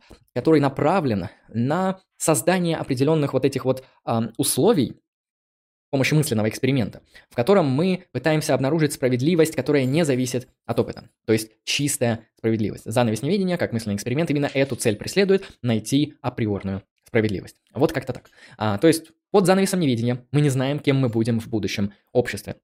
И это незнание, задавая вопрос, в каком обществе мы хотим жить, не зная, каким, какое место мы в нем займем, с точки зрения Ролза, эм, Рациональные люди, да, не придурки, не больные ублюдки, не поехавшие шизофреники, не люди, которые не умеют пользоваться логикой, не люди без здравого смысла, а нормальные люди, да, кантовские субъекты. Они придут, как считает Роллс, к двум принципам справедливости. Я не буду вам давать эту цитату, потому что вы можете их сами загуглить, я передам вам, соответственно, суть. Первый принцип говорит о равенстве прав всех участников этого сообщества. То есть все участники этого сообщества под занавесом невидения придут к пониманию того, что им нужны равные права. То есть э, а, все имеют равный моральный статус. При занавесе неведения мы полагаем, что было бы круто, что вне зависимости от того, какое мы положение в этом обществе займем, было бы хорошо, если бы у нас были такие же права, как и у всех. То есть равенство прав. Вот что важно для Роллса. Ну, понятно, таким образом Роллс уже вплетается в либеральную традицию, где он говорит о равенстве прав, о равенстве возможностей. Не о равенстве результатов, как говорят скорее левые теоретики, а о равенстве возможностей. Поэтому Роллс, понятно, эгалитарист, ну или либеральный эгалитарист. Равенство прав – это первый принцип, к которому придут люди, исходя из занавеса неведения, исходя из анализа чистой, априорной справедливости. Второй принцип, который наиболее спорный и наиболее интересный, и тот, который сложнее всего защитить Джону Роллзу, но он изо всех сил старается. Это принцип дистрибутивизма в отношении самых уязвимых членов вашего сообщества. А, ну, это понятно, что он не так звучит, у Роллза звучит иначе, но а, я передаю вам суть. Дистрибутивизм в отношении самых уязвимых. Что это значит? Дело в том, что с точки зрения Роллза справедливое сообщество – это то сообщество, которое заботится о тех, кто является самым уязвимым членом этого сообщества. То есть с точки зрения Роллза, под занавесом неведения, помимо равенства прав, люди бы и хотели, эм, преследуя справедливость, установить особый критерий. А конкретно критерий того, что если вы займете самое плохое, самое уязвимое и самое неблагоприятное положение в вашем сообществе, вы все равно будете иметь определенные гарантии. Вы, грубо говоря, там не умрете с голоду, вы хотя бы сможете хотя бы как-то существовать. Поэтому Роллс говорит, что хорошее справедливое сообщество – это сообщество с равенством прав и с, с дистрибутивизмом в отношении самых уязвимых. Я сейчас объясню, что такое дистрибутивизм, не пугайтесь. А, самый уязвимый класс. То есть понятно, что это сообщество, оно будет, раз оно имеет равенство возможностей, как равенство прав, то будут те, которые добьются большего успеха и меньшего успеха. И будут те, кто будут на самом дне. И с точки зрения Роллза, в справедливом обществе самое дно этого общества а, будет все равно обладать некоторым адекватным а, минимумом, который позволит ему существовать. В этом плане дистрибутивизм в отношении самых уязвимых, что это значит? Дистрибутивизм – это перераспределение. Перераспределение, которое сказывается о том, что мы от самых успешных участников нашего сообщества а, по прогрессивной шкале, от самых богатых, самых успешных, самых социально защищенных участников нашего сообщества, изымаем у них определенную справедливую долю их экономического вклада в общество, то есть вы изымаете у них определенное количество денег в пользу, то есть дистрибутивизм, перераспределение от самых богатых и успешных в пользу, прошу прощения, а, дверь ударила, не люблю такое, а, в отношении самых уязвимых. Вот о чем а, идет речь. Дистрибутивизм, перераспределение. То есть мы от самых богатых, грубо говоря, скидываем деньги для самых уязвимых, чтобы они там с голоду не поумирали. И такое сообщество по Ролзу является справедливым. Как-то так. А, далее. Раз мы поговорили о равенстве возможностей, мы поговорили о перераспределении экономического успеха. А почему для Ролза, в принципе, это важно? Почему именно эта модель для него является той, о которой мы выскажемся через занавес неведения? Потому что занавес неведения, с точки зрения Ролза, это ситуация, в которой мы постараемся минимизировать эм, количество неудачи и удачи. То есть Роллс на самом деле один из тех политических теоретиков, который очень сильно, а, серьезно и целенаправленно борется с политической удачей. А, для него важно, что люди имеют равные возможности, но люди имеют разные биологические характеристики. Да, кому-то больше повезло со здоровьем, кому-то меньше. Даже два здоровых человека могут отличаться по своим возможностям. Кто-то более умный, а, кто-то более сильный, кто-то более быстрый, кто-то ловкий и так далее. Мы подвержены воздействию биологической удачи. И какое же равенство возможностей? А, я могу привести такой мысленный эксперимент, чтобы понять, что удача подрывает равенство возможностей. Поэтому с точки зрения Роуза мы должны бороться с удачей а, для того, чтобы обеспечить равенство возможностей, не равенство результатов, это важно. А, смотрите, с точки зрения Роуза мы можем представить такой эксперимент. Это не его эксперимент, это мой эксперимент мысленный. Присваиваю себе собственность интеллектуальную. Представьте, что вы поставлены на забег э, с людьми, которые имеют равные физические показатели с вами. Забег марафоновый. Вот нужно пробежать один круг на стадионе. А, представим, что это так. Представим, что у вас равные характеристики биологического тела. Окей. Кажется, что все справедливо. За исключением одного маленького момента, который немножечко вводит в ступор. А, некоторые люди на этом беговом спринте, они поставлены на разные старты. То есть кто-то стартует с, например, позиции 1, а кто-то стартует на 500 метров вперед с позиции 2. То есть у кого-то, грубо говоря, на старте возможностей преимущество в 500 метров, а у кого-то на километр, а нужно пробежать 3, а у кого-то на 2,5 километра преимущество, а нужно пробежать 3. А, ну, предположим, вот такой вот мысленный эксперимент. А как вы думаете, такой забег будет справедливым? То есть будет ли он соответствовать каким-то правилам спортивных состязаний, где мы вот там проверяем а, действительно какие-то физические характеристики людей, их подготовку, их дисциплину и так далее. То есть, например, все одинаково подготовились, все под одинаковой дисциплиной и все с равными физическими показателями в плане собственных, как это называется, ну, в плане того, какие они э, беговые категории занимают. Да, там равный вес, равный рост, например. Возьмем эти два показателя, особо не важно. А, и в этом плане вроде все нормально, но есть одно но. Да, кто-то стартует на 500 метров вперед, э, кто-то на километр вперед, а кто-то на 2,5. Немного странно и несправедливо. А, я думаю, этот мысленный эксперимент позволит нам лучше прояснить, Почему для Роллза удача подрывает равенство возможностей? Потому что кому-то повезло родиться в богатой семье, кому-то повезло родиться в хорошем окружении, получить хорошее образование. То есть э, на людей влияют огромное множество факторов, которые от этих людей не зависят. То есть мы подвержены действию удачи и социально, и биологически повсеместно. И для Роллза какое же равенство возможностей, если кому-то просто повезло занять свои должности и оттяпать свою долю вот этого большого а, пирога ресурсов, а кому-то нет, а если кому-то просто не повезло. То есть он не тупой, он не слабый, а, просто у одного как богатые родители, а у другого нет, и один пошел э, в хорошее образовательное учреждение и стал там знаменитым ученым, а другой пошел в сантехники и стал хорошим сантехником, а мог стать хорошим ученым. То есть равенство возможностей не соблюдается из-за определенного влияния удачи. И, конечно же, мы не можем пофиксить удачу так, как ее хотят пофиксить, ну, например, генетические коммунисты, которые считают, что в будущем при коммунизме будет генетическая инженерия, мы сможем создать людей равными по генетическому коду и нивелировать э, действия удачи э, на, э, соответственно, наше сообщество, потому что у всех будут не только равные, равные какие-то социальные блага, но и равные гены. То есть мы по генетическому коду не будем отличаться, ну, либо будем с каким-то там маленьким промежутком, да, так же, как и левые теоретики и коммунисты, они допускают, что небольшое социальное расслоение будет, там, может быть, в два, может быть, в три раза, но не в 50 и в 60 раз, там кто-то будет получать зарплату 10 баллов, ну, потому что денег не будет, будут баллы, а кто-то будет получать 20 баллов. Но в целом не, будет такого, что один получает 10, а другой 10 миллиардов баллов. Нет, такого распределения не будет, с генами, я думаю, так же. Мы создадим вот э, генетически равных людей вот с таким вот небольшим а, разбросом, так что проблемы никакой не будет. И в этом плане, конечно же, Роллс, он не за это выступает, он не за генетическую детерминацию и за генетическое равенство, он выступает именно за равенство возможностей. То есть мы при реализации возможностей других людей просто-напросто должны организовать им условия, а, при которых они получают доступ к тем или иным благам наравне с другими, вне зависимости от факторов удачи. Поэтому доступ к благам должен быть у всех. Поэтому равенство прав, равенство возможностей. Второй момент связан а, с тем, а что же делать вот в отношении самых уязвимых. Вот человек там родился в бедной семье, в плохом районе, немножко больной, и постоянно деньги надо там на что-то тратить, там от бандитов откупиться, а, там, не знаю, полечиться от какой-то болячки. Но человек, в принципе, умный, а, и у него нет денег а, поступить в какое-то хорошее университетское образование, получить его. И здесь нам помогает модель Роллза, а конкретно дистрибутивизм в отношении самых уязвимых. Предположим, вы заняли, вот э, после занавеса неведения, после архитектуры этого общества, вы занимаете в нем самое уязвимое место. Но знаете, не все так плохо. То есть вы все равно еще можете иметь доступ к тем или иным благам институтам, и дальше, если вы проходите критерии этих институтов, то вот и все, будете а, получать от них те или иные блага. То есть здесь мы а через распределение а, определенных финансовых запасов от самых успешных и богатых в отношении самых бедных и уязвимых устанавливаем баланс.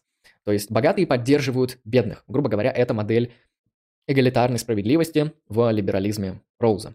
Думаю, вы понимаете, как это работает. А теперь, конечно же, как вы видели, это политическая деонтология.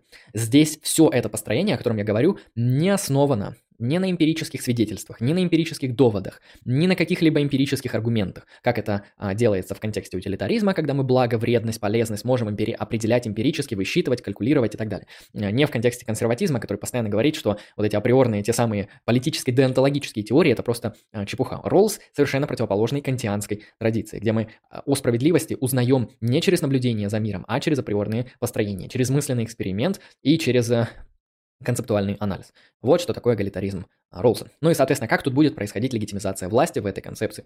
А, довольно просто. Соответствие модели справедливости. Роллс определил справедливость как равенство прав и дистрибутивизм в соответствии самых уязвимых. Такое сообщество будет являться справедливым в соответствии с нашими интуициями справедливости, исходящих из занавеса неведения. Та самая априорная справедливость будет диктовать, какие институты являются правильными и легитимными, а какие нет. Вот и все. Поэтому легитимизация власти через соответствие данной модели справедливости. Надеюсь, с многоуважаемым Роллзом все понятно, потому что сейчас мы перейдем к критике. Критике ролзианской модели. А, Ее также наследует Дворкин и уточняет некоторые моменты, но в целом я не буду говорить про Дворкина, потому что это слишком затянется. Вот как-то так. Поэтому я перейду сразу к либертарианству. Итак, либертарианство. Кто у нас самый главный, самый мейнстримный, самый популярный либертарианец в современной политической аналитической философии? Кем он был, и кем он остается. Это Роберт Нозик, ну а кто еще? Либертарианство Нозика. Нозик – изобретатель либертарианства. Нозик спорит с Роузом, и как же он это делает? Ну, во-первых, Нозика не устраивает, принципиально не устраивает, что справедливость связана с отъемом собственности, справедливо полученной собственности. А с точки зрения Нозика, модель Ролза, она почему плоха?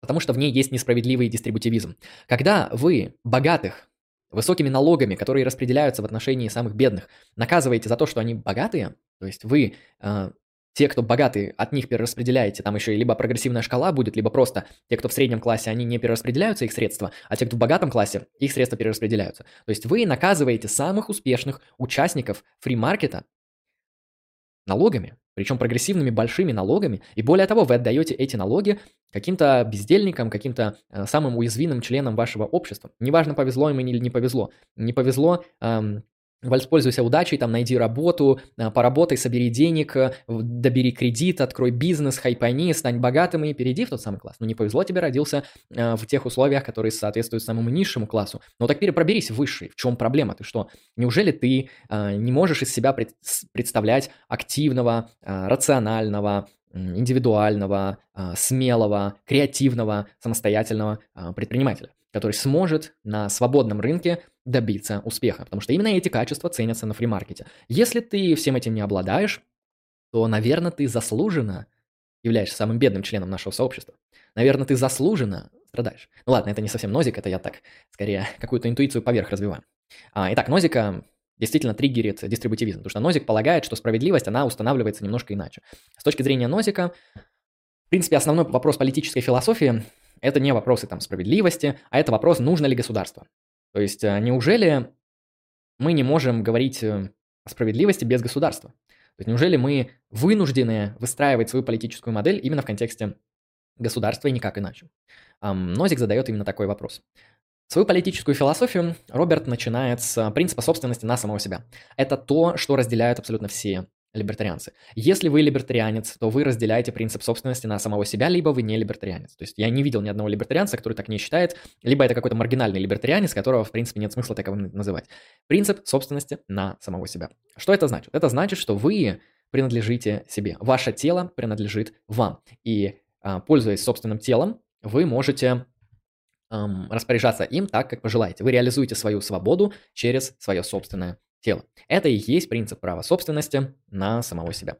Вот э, а, говоря о нем, мы можем сказать, вот есть человек, он кому-то принадлежит? Если да, тогда он раб. Например, он принадлежит государству, господину или богу, тогда он раб. Если он принадлежит себе, тогда он свободен. Принцип собственности на самого себя утверждает именно это. То, что это очевидно, и этот принцип даже обосновывать не надо, то есть он очевиден. То есть либо я раб, либо я как бы владею сам собой. Если я владею сам собой, то я могу распоряжаться своим телом так, как пожелаю, так, как посчитаю нужным. Да, пишут правильно в чате, мое тело, мое дело. Я сейчас отлучусь буквально на минутку, хочу себе налить кофейку, потому что немножечко устаю. И чтобы продолжить добивать оставшийся материал, выпью кофейку, отойдя.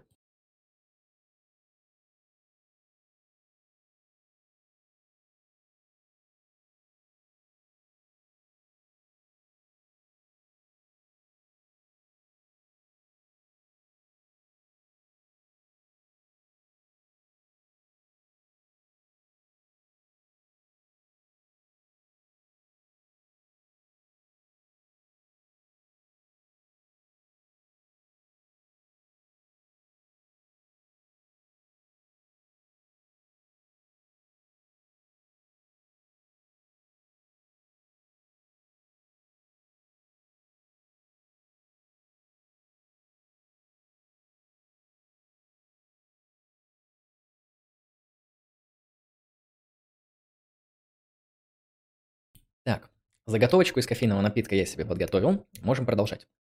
А, хорошо. Что у нас на очереди? А, принцип собственности на самого себя.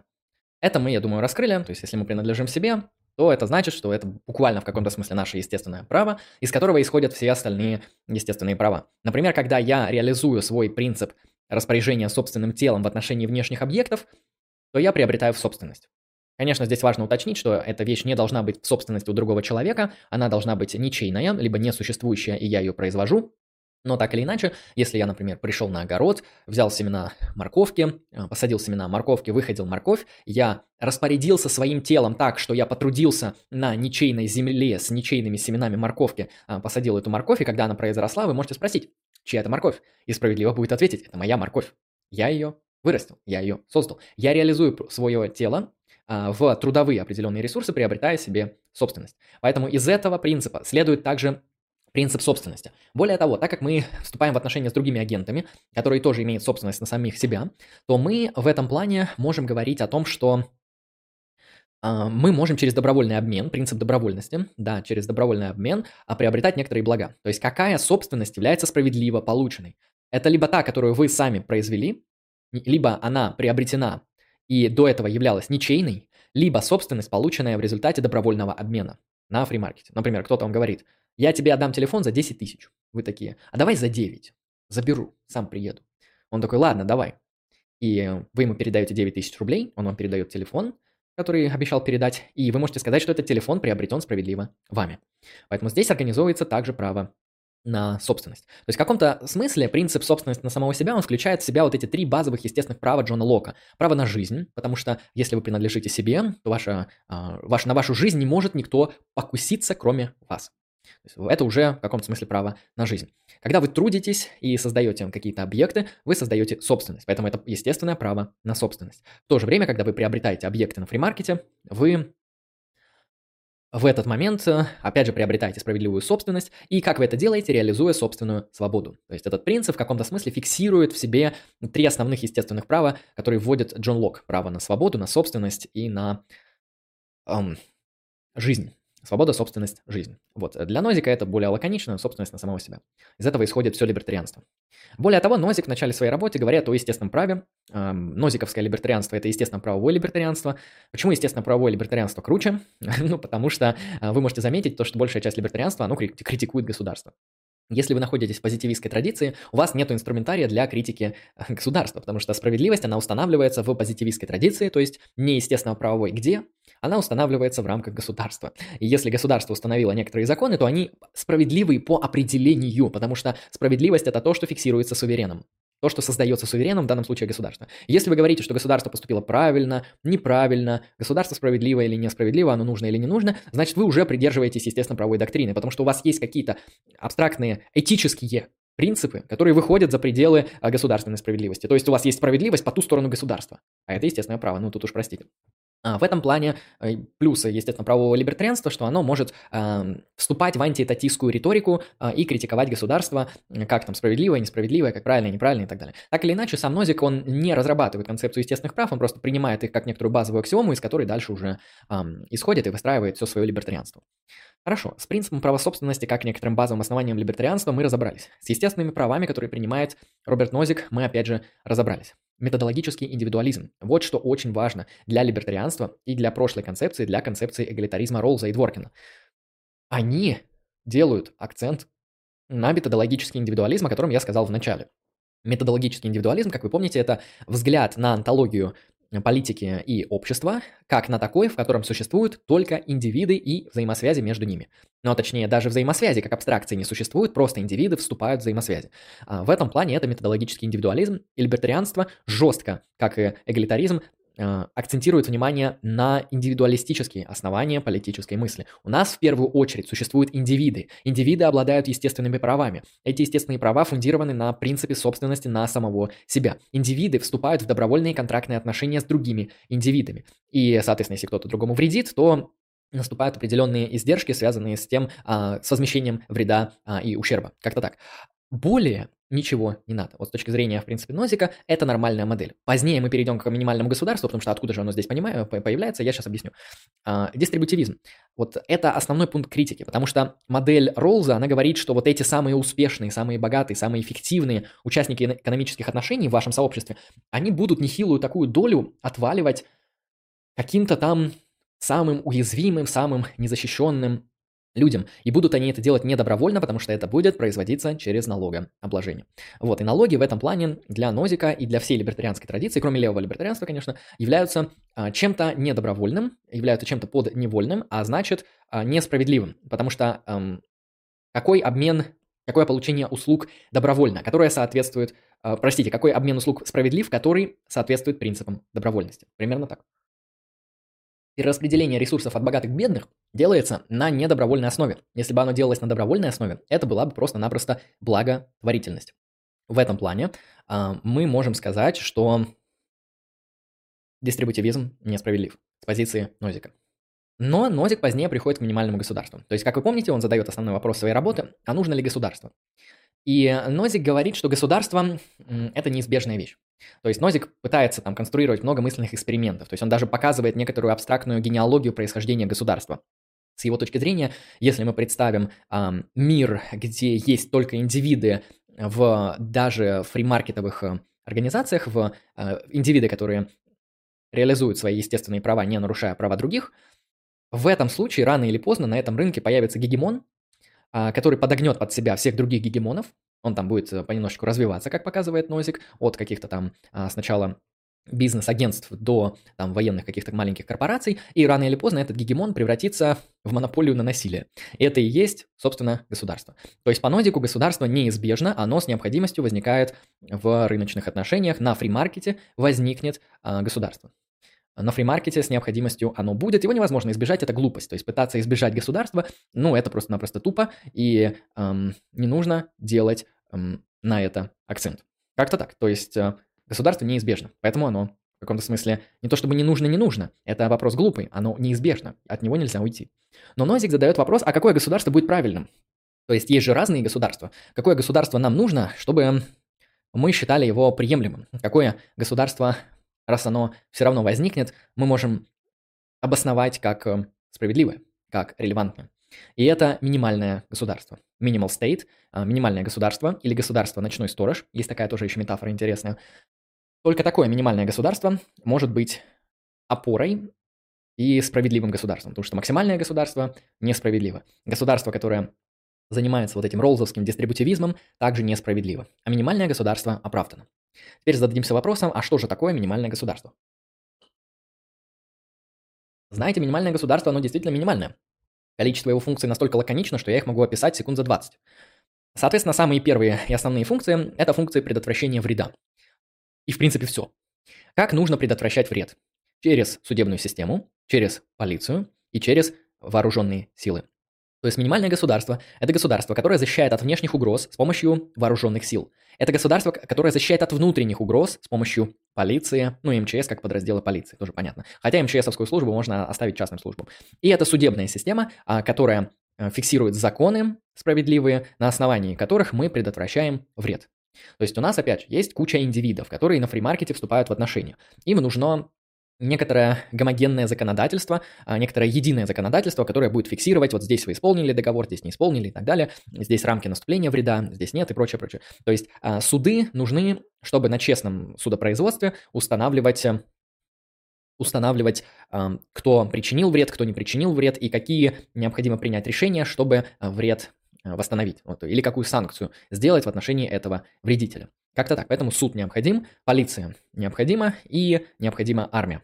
А, встает вопрос, а необходима ли частная медицина, частное образование, э, простите, не частная, а государственная медицина, образование, а государственная, например, вот пожарная служба, государственные пенитенциарные учреждения, которые будут реализовывать наказание, вопрос уже сложный. Как минимум, Нозик описывает минимальное государство именно в категориях внешней, внутренней защиты и судопроизводства. А анархокапиталистическое либертарианство, которое выступает против минимального государства, оно говорит, в принципе, что а, полиция может носить частный характер и способствовать э, существовать на конкурентном рынке.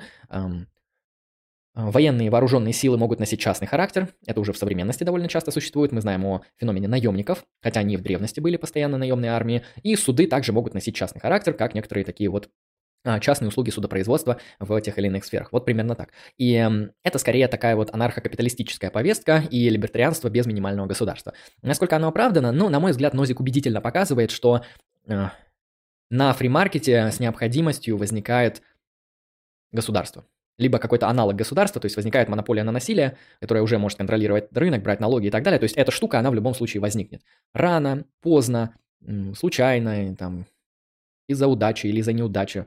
Это не важно, оно так или иначе возникнет, поэтому выкручиваться и выдумывать какую-то модель, которая будет избегать получения государства в вашей, соответственно, политической теории, это просто глупость.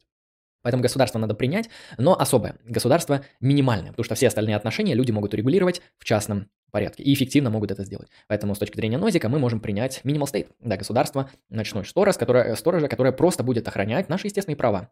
Да, наше естественное право на жизнь в виде полиции, армии, наше естественное право на а, собственность в виде судопроизводства а, и на восстановление вреда, на справедливость. Это все будет организовывать суд, армия и полиция. Большего не надо. Такое плюс, это плюс этого государства. А, оно может эффективно выполнять те функции, которые с точки зрения нозика не будут успешно выполняться на чисто в свободном рынке. А, это государство, оно нивелирует проблему с кейсом о необходимом возникновении государства на свободном рынке, и это государство очень дешевое, потому что на поддержании всего лишь трех институтов – армии, полиции и судопроизводства много денег не нужно. То есть, ну, максимум от всего вашего дохода вы будете платить там 5% налогов. Может быть, даже 1% налога, если у вас очень большое э, население. То есть, как так или иначе, это государство будет очень дешевое. Это та самая вынужденная мера, которую мы э, готовы принять. И это государство, почему оно справедливо и релевантно? Потому что оно призвано реализовать те самые естественные права, те э, базовые принципы, которые нам нужны. То есть это просто удобный механизм, которым мы должны пользоваться, потому что справедливость – это вот реализация этих наших а, естественных прав, и минимальное государство, оно просто для этого и нужно, чтобы их успешно реализовать. Как мы видим, раз государство минимальное, из этого следует то, что оно антипатерналистское. То есть это государство не может вам запретить употреблять и продавать наркотики. Это государство не может вам например, заниматься проституцией и организовывать собственные бордели. Это государство не может запретить вам а, пристегивать ремень безопасности. Какой кошмар.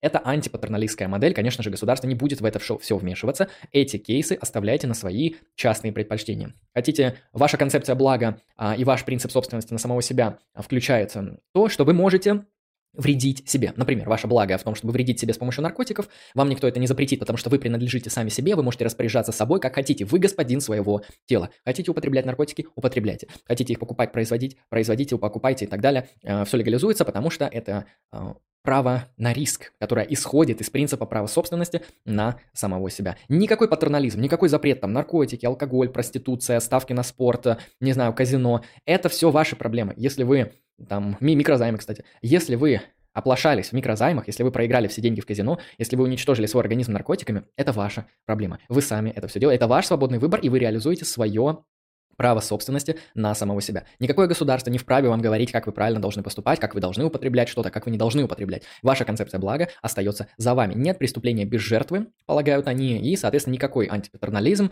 не возможен. Простите, неправильно сказал. Никакой патернализм невозможен. Заговариваюсь уже. Ну и, соответственно, какое легитимное государство мы можем признать, какая власть будет легитимной, это только минимальное государство. Только минимальная власть в качестве минимального государства может быть обоснована. Вот так можно поговорить про либертарианство. На финишной прямой у нас находятся две концепции. Концепции коммунитаризма. Каких две? Одна. Коммунитаризм остался. Дальше я перейду к чату а, и к донату. Итак, что делать с коммунитаризмом? Кто такие коммунитаристы? Ну, в слове коммунитаризм закралось слово комьюнити. Ну или коммунна, кому как. Я предпочитаю обнаруживать там слово комьюнити.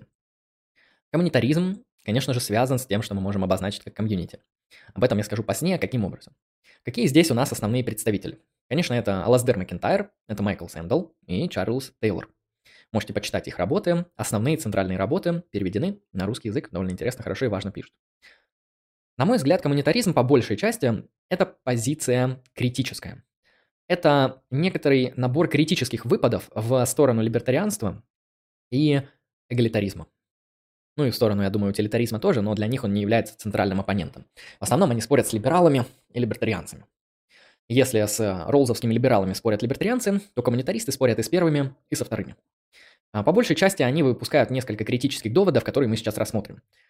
Однако у них есть определенная позитивная программа, которую кто-то из этих представителей разделяет, кто-то нет, кто-то говорит о ней как в возможном ключе, кто-то говорит в ключе более таком серьезном и значимом. А, так или иначе, очень много критических выпадов со стороны коммунитаризма на предыдущие две теории, которые мы оговорили.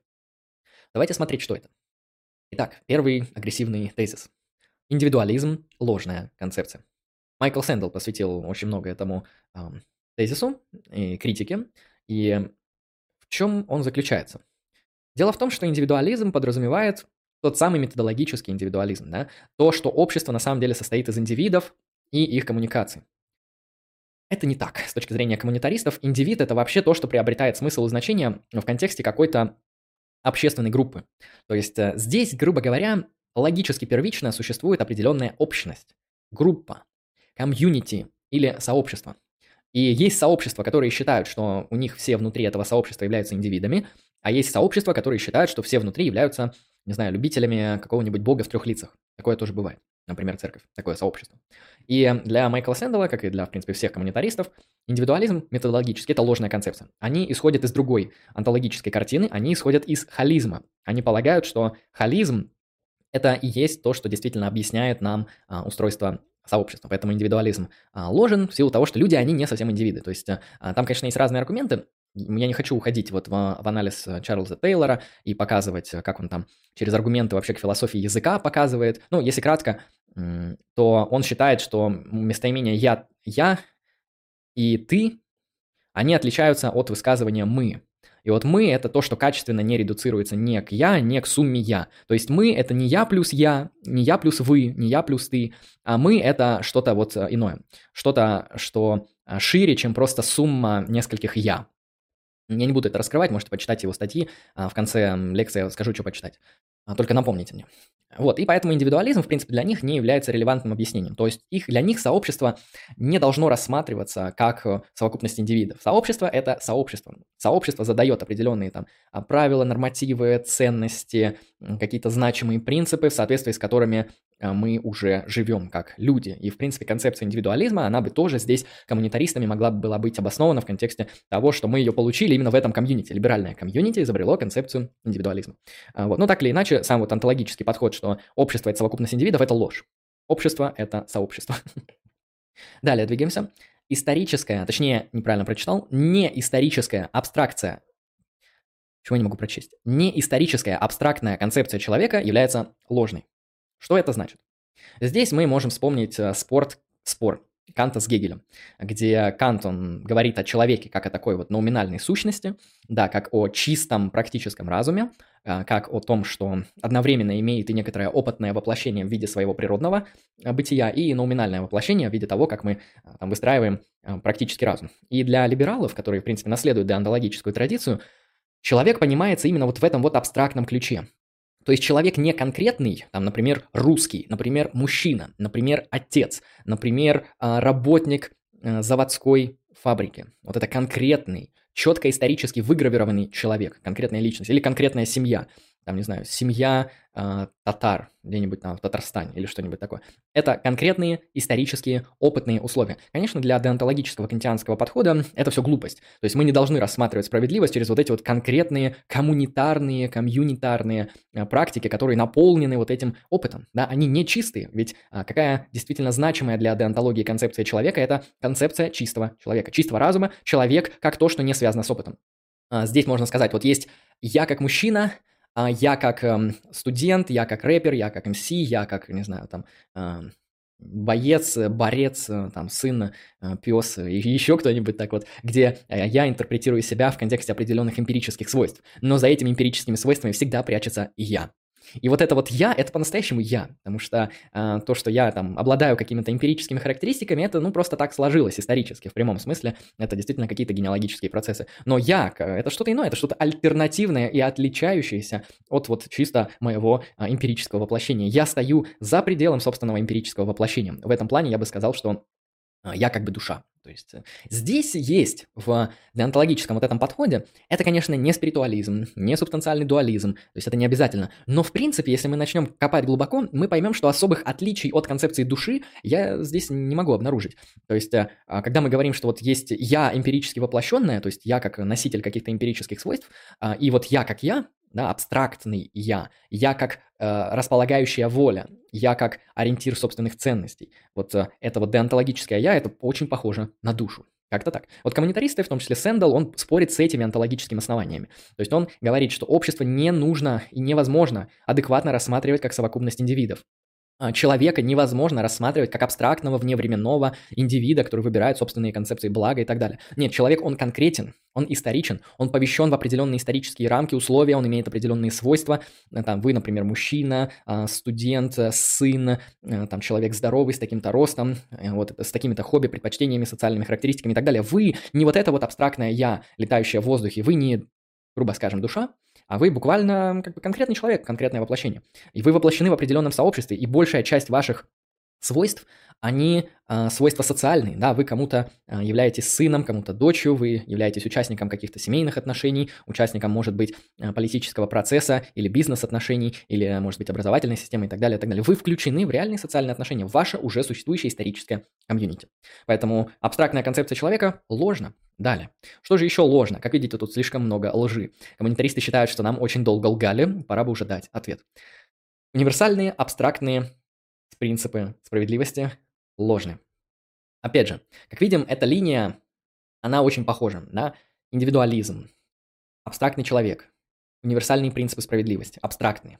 Опять же, ложь. Абстрактные универсальные принципы справедливости, например, те же самые естественные права, те самые а, принципы, которые вырабатывает Джон Роллз в контексте занавеса неведения, которые общеуниверсальны являются справедливостью для всех для американца, для француза, для русского, для чеченца, а, для афганца, для японца и так далее, так далее. Справедливость общеуниверсальная, а, либерализм, деонтологические такие традиции, они на этом, конечно же, настаивают. Коммунитаризм? Нет, не обязательно. Наша справедливость формируется в рамках нашего комьюнити. Мы понимаем, мы имеем определенные концепции справедливости, концепции свободного действия, правильного действия, благополучного действия в контексте сообщества. Ну, то есть, да, здесь эта концепция, она коррелирует с метаэтической концепцией культурного релятивизма, да, культурного субъективизма, где справедливость, благо и другие вещи, они задаются в рамках вашего сообщества и в рамках вашего комьюнити. Поэтому, опять же, это совершенно противоположная традиция. Вместо вот этих универсальных, абстрактных, витающих в воздухе принципов справедливости мы рассматриваем конкретные, воплощенные на определенном пространстве, определенное время, определенным образом принципы справедливости. Поэтому универсальная, абстрактная справедливость – ложь, вранье, обман, чтобы набрать классы, и не более. Самоопределение – это выбор индивида. Ложная концепция. Опять же, что с этим-то не так? Ну уж если абстрактные принципы справедливости, абстрактный человек и индивидуализм – это ложно, но то, что я выбираю, кем мне быть, это же не может быть ложно. Может быть. И с точки зрения коммунитаризма, как это показывает Сэндл довольно интересно, самоопределение, как выбор индивида, это вранье. То есть мы, не мы не самоопределяемся. Наше самоопределение, оно как бы в кавычках, да, оно иллюзорно. А, наше самоопределение всегда возможно только в рамках определенного фреймворка, в рамках комьюнити. Вы можете, да, там, стать студентом, стать мужем, а, стать, э, не знаю, сантехником или рэпером и так далее. Вы кажется, что, вам кажется, что это ваше личное самоопределение. Но так или иначе, вы связаны уже большим множеством социальных ролей ваша социальная мобильность в контексте социальных ролей. То есть нельзя перестать быть сыном, это довольно сложно. А вы всегда будете чьим-то сыном. И вы уже детерминированы определенными э, социальными ролями, определенным фреймворком вашего сообщества о том, какой возможный выбор вы можете, в принципе, совершить. Поэтому вот такая вот абстрактная, опять же, концепция того самого абстрактного человека, который реализует свой какой-то волшебный принцип собственности на самого себя, определяя самого себя на свободном рынке так, как пожелает а, он, не мешая другим агентам, это вранье. То есть это просто как бы обман, опять же, антологическая пыль, которую бросают вам волшебники волшебники-либералы в глаза и запудривают вам настоящее понимание вещей. Ваше самоопределение возможно только в комьюнити по правилам этого комьюнити, и более того, чаще всего ваше самоопределение уже зависит от определенных социальных ролей, которые на вас наложены. Поэтому вот это вот какой-то там гиперсвобода выбирать, кем мне быть, да, вот этот экзистенциальный порыв, как у Сартера, знаете, где экзистенция определяет эссенцию, это чепуха. То есть нет, братан, ты давай как бы не брыкайся, все уже определено, давай делай как надо, все будет хорошо. Политика нейтральности – ложь. Следующий кейс. Политика нейтральности. Я, наверное, забыл об этом сказать, но, в принципе, сейчас дошли, поэтому проартикулирую. О политике нейтральности. Политика нейтральности – это то, что свойственно как либертарианцам, как, так и так и а, эгалитаристам. Политика нейтральности полагает, это вот реализация той самой свободы, свободы как невмешательства, негативной свободы, о которой я вначале говорил, оно подразумевает эксплицитно, эм, имплицитно политику нейтральности. То есть государство не вмешивается в дела индивидов. Дел, э, ваша концепция блага, то, как вы организуете свою жизнь, ваши возможности они задаются вам теми самыми базовыми реализованными естественными правами, и государство не вмешивается в это. Если вы никому не вредите, вы можете э, быть кем угодно. Вот, и никакое вмешательство не нужно. То есть государство не должно предлагать какую-то концепцию блага, концепцию республики, концепцию империи, э, не знаю, там, еще какие-нибудь такие вот э, те самые э, аспекты, связанные с позитивной свободой. Это все не нужно с точки зрения политики нейтральности, которая призвана реализовать свободу как невмешательство в вашу частную практику. Опять же, коммунитаризм показывает, что это э, чепуха. Я не буду вдаваться в аргументы и в глубокую интерпретацию, я вам объясняю тезисы, потому что за аргументами можете идти к Сэнделу, иначе я до завтра не закончу эту лекцию, а мне ее надо закончить. Вот, политика нейтральности. Думаю, понимаете, что а, государство не должно быть нейтральным. Государство должно задавать как комьюнити, да, как самое большое общее комьюнити, политику общего блага, которая связана с определенными конкретными исторически воплощенными принципами справедливости, пониманиями там, человека и так далее. То есть какая к черту нейтральность? Государство это и есть тот самый основной участник участник всего вот этого политического процесса. Поэтому о никакой нейтральности говорить не стоит. Нет, государство, оно очень должно, должно быть не нейтрально. Там антипатернализм, антивмешательство, политика нейтральности – это не про коммунитаристов. Опять же, для них это совершенно нерелевантно. Мы увидели довольно много критики. Что же нам предлагают тогда коммунитаристы в угоду всего этому? То есть кажется, что коммунитаризм вот в этом спиче подрывает, ну или пытается подорвать либерализм и всю либеральную и либертарную традицию политической философии. Но что же они предлагают взамен? То есть, э, а, конечно, частично я уже набросал некоторые аспекты, но давайте уже их конкретно просистематизируем, что взамен, что коммунитаризм нам а, дает как позитивную программу, ибо негативную программу мы и смогли осознать. Сообщество, комьюнити, да, играет определяющую роль.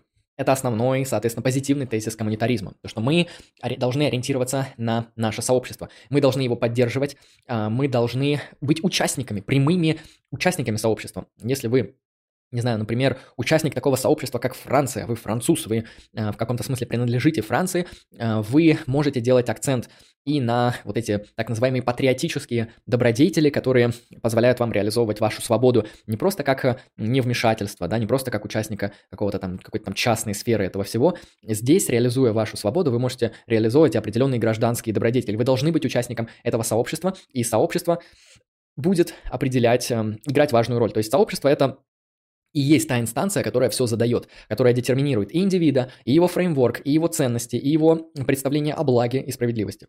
Ну, опять же, возвращаемся к тезису субъективного культурного субъективизма, который, а, в принципе, очень хорошо коррелирует с коммунитаризмом.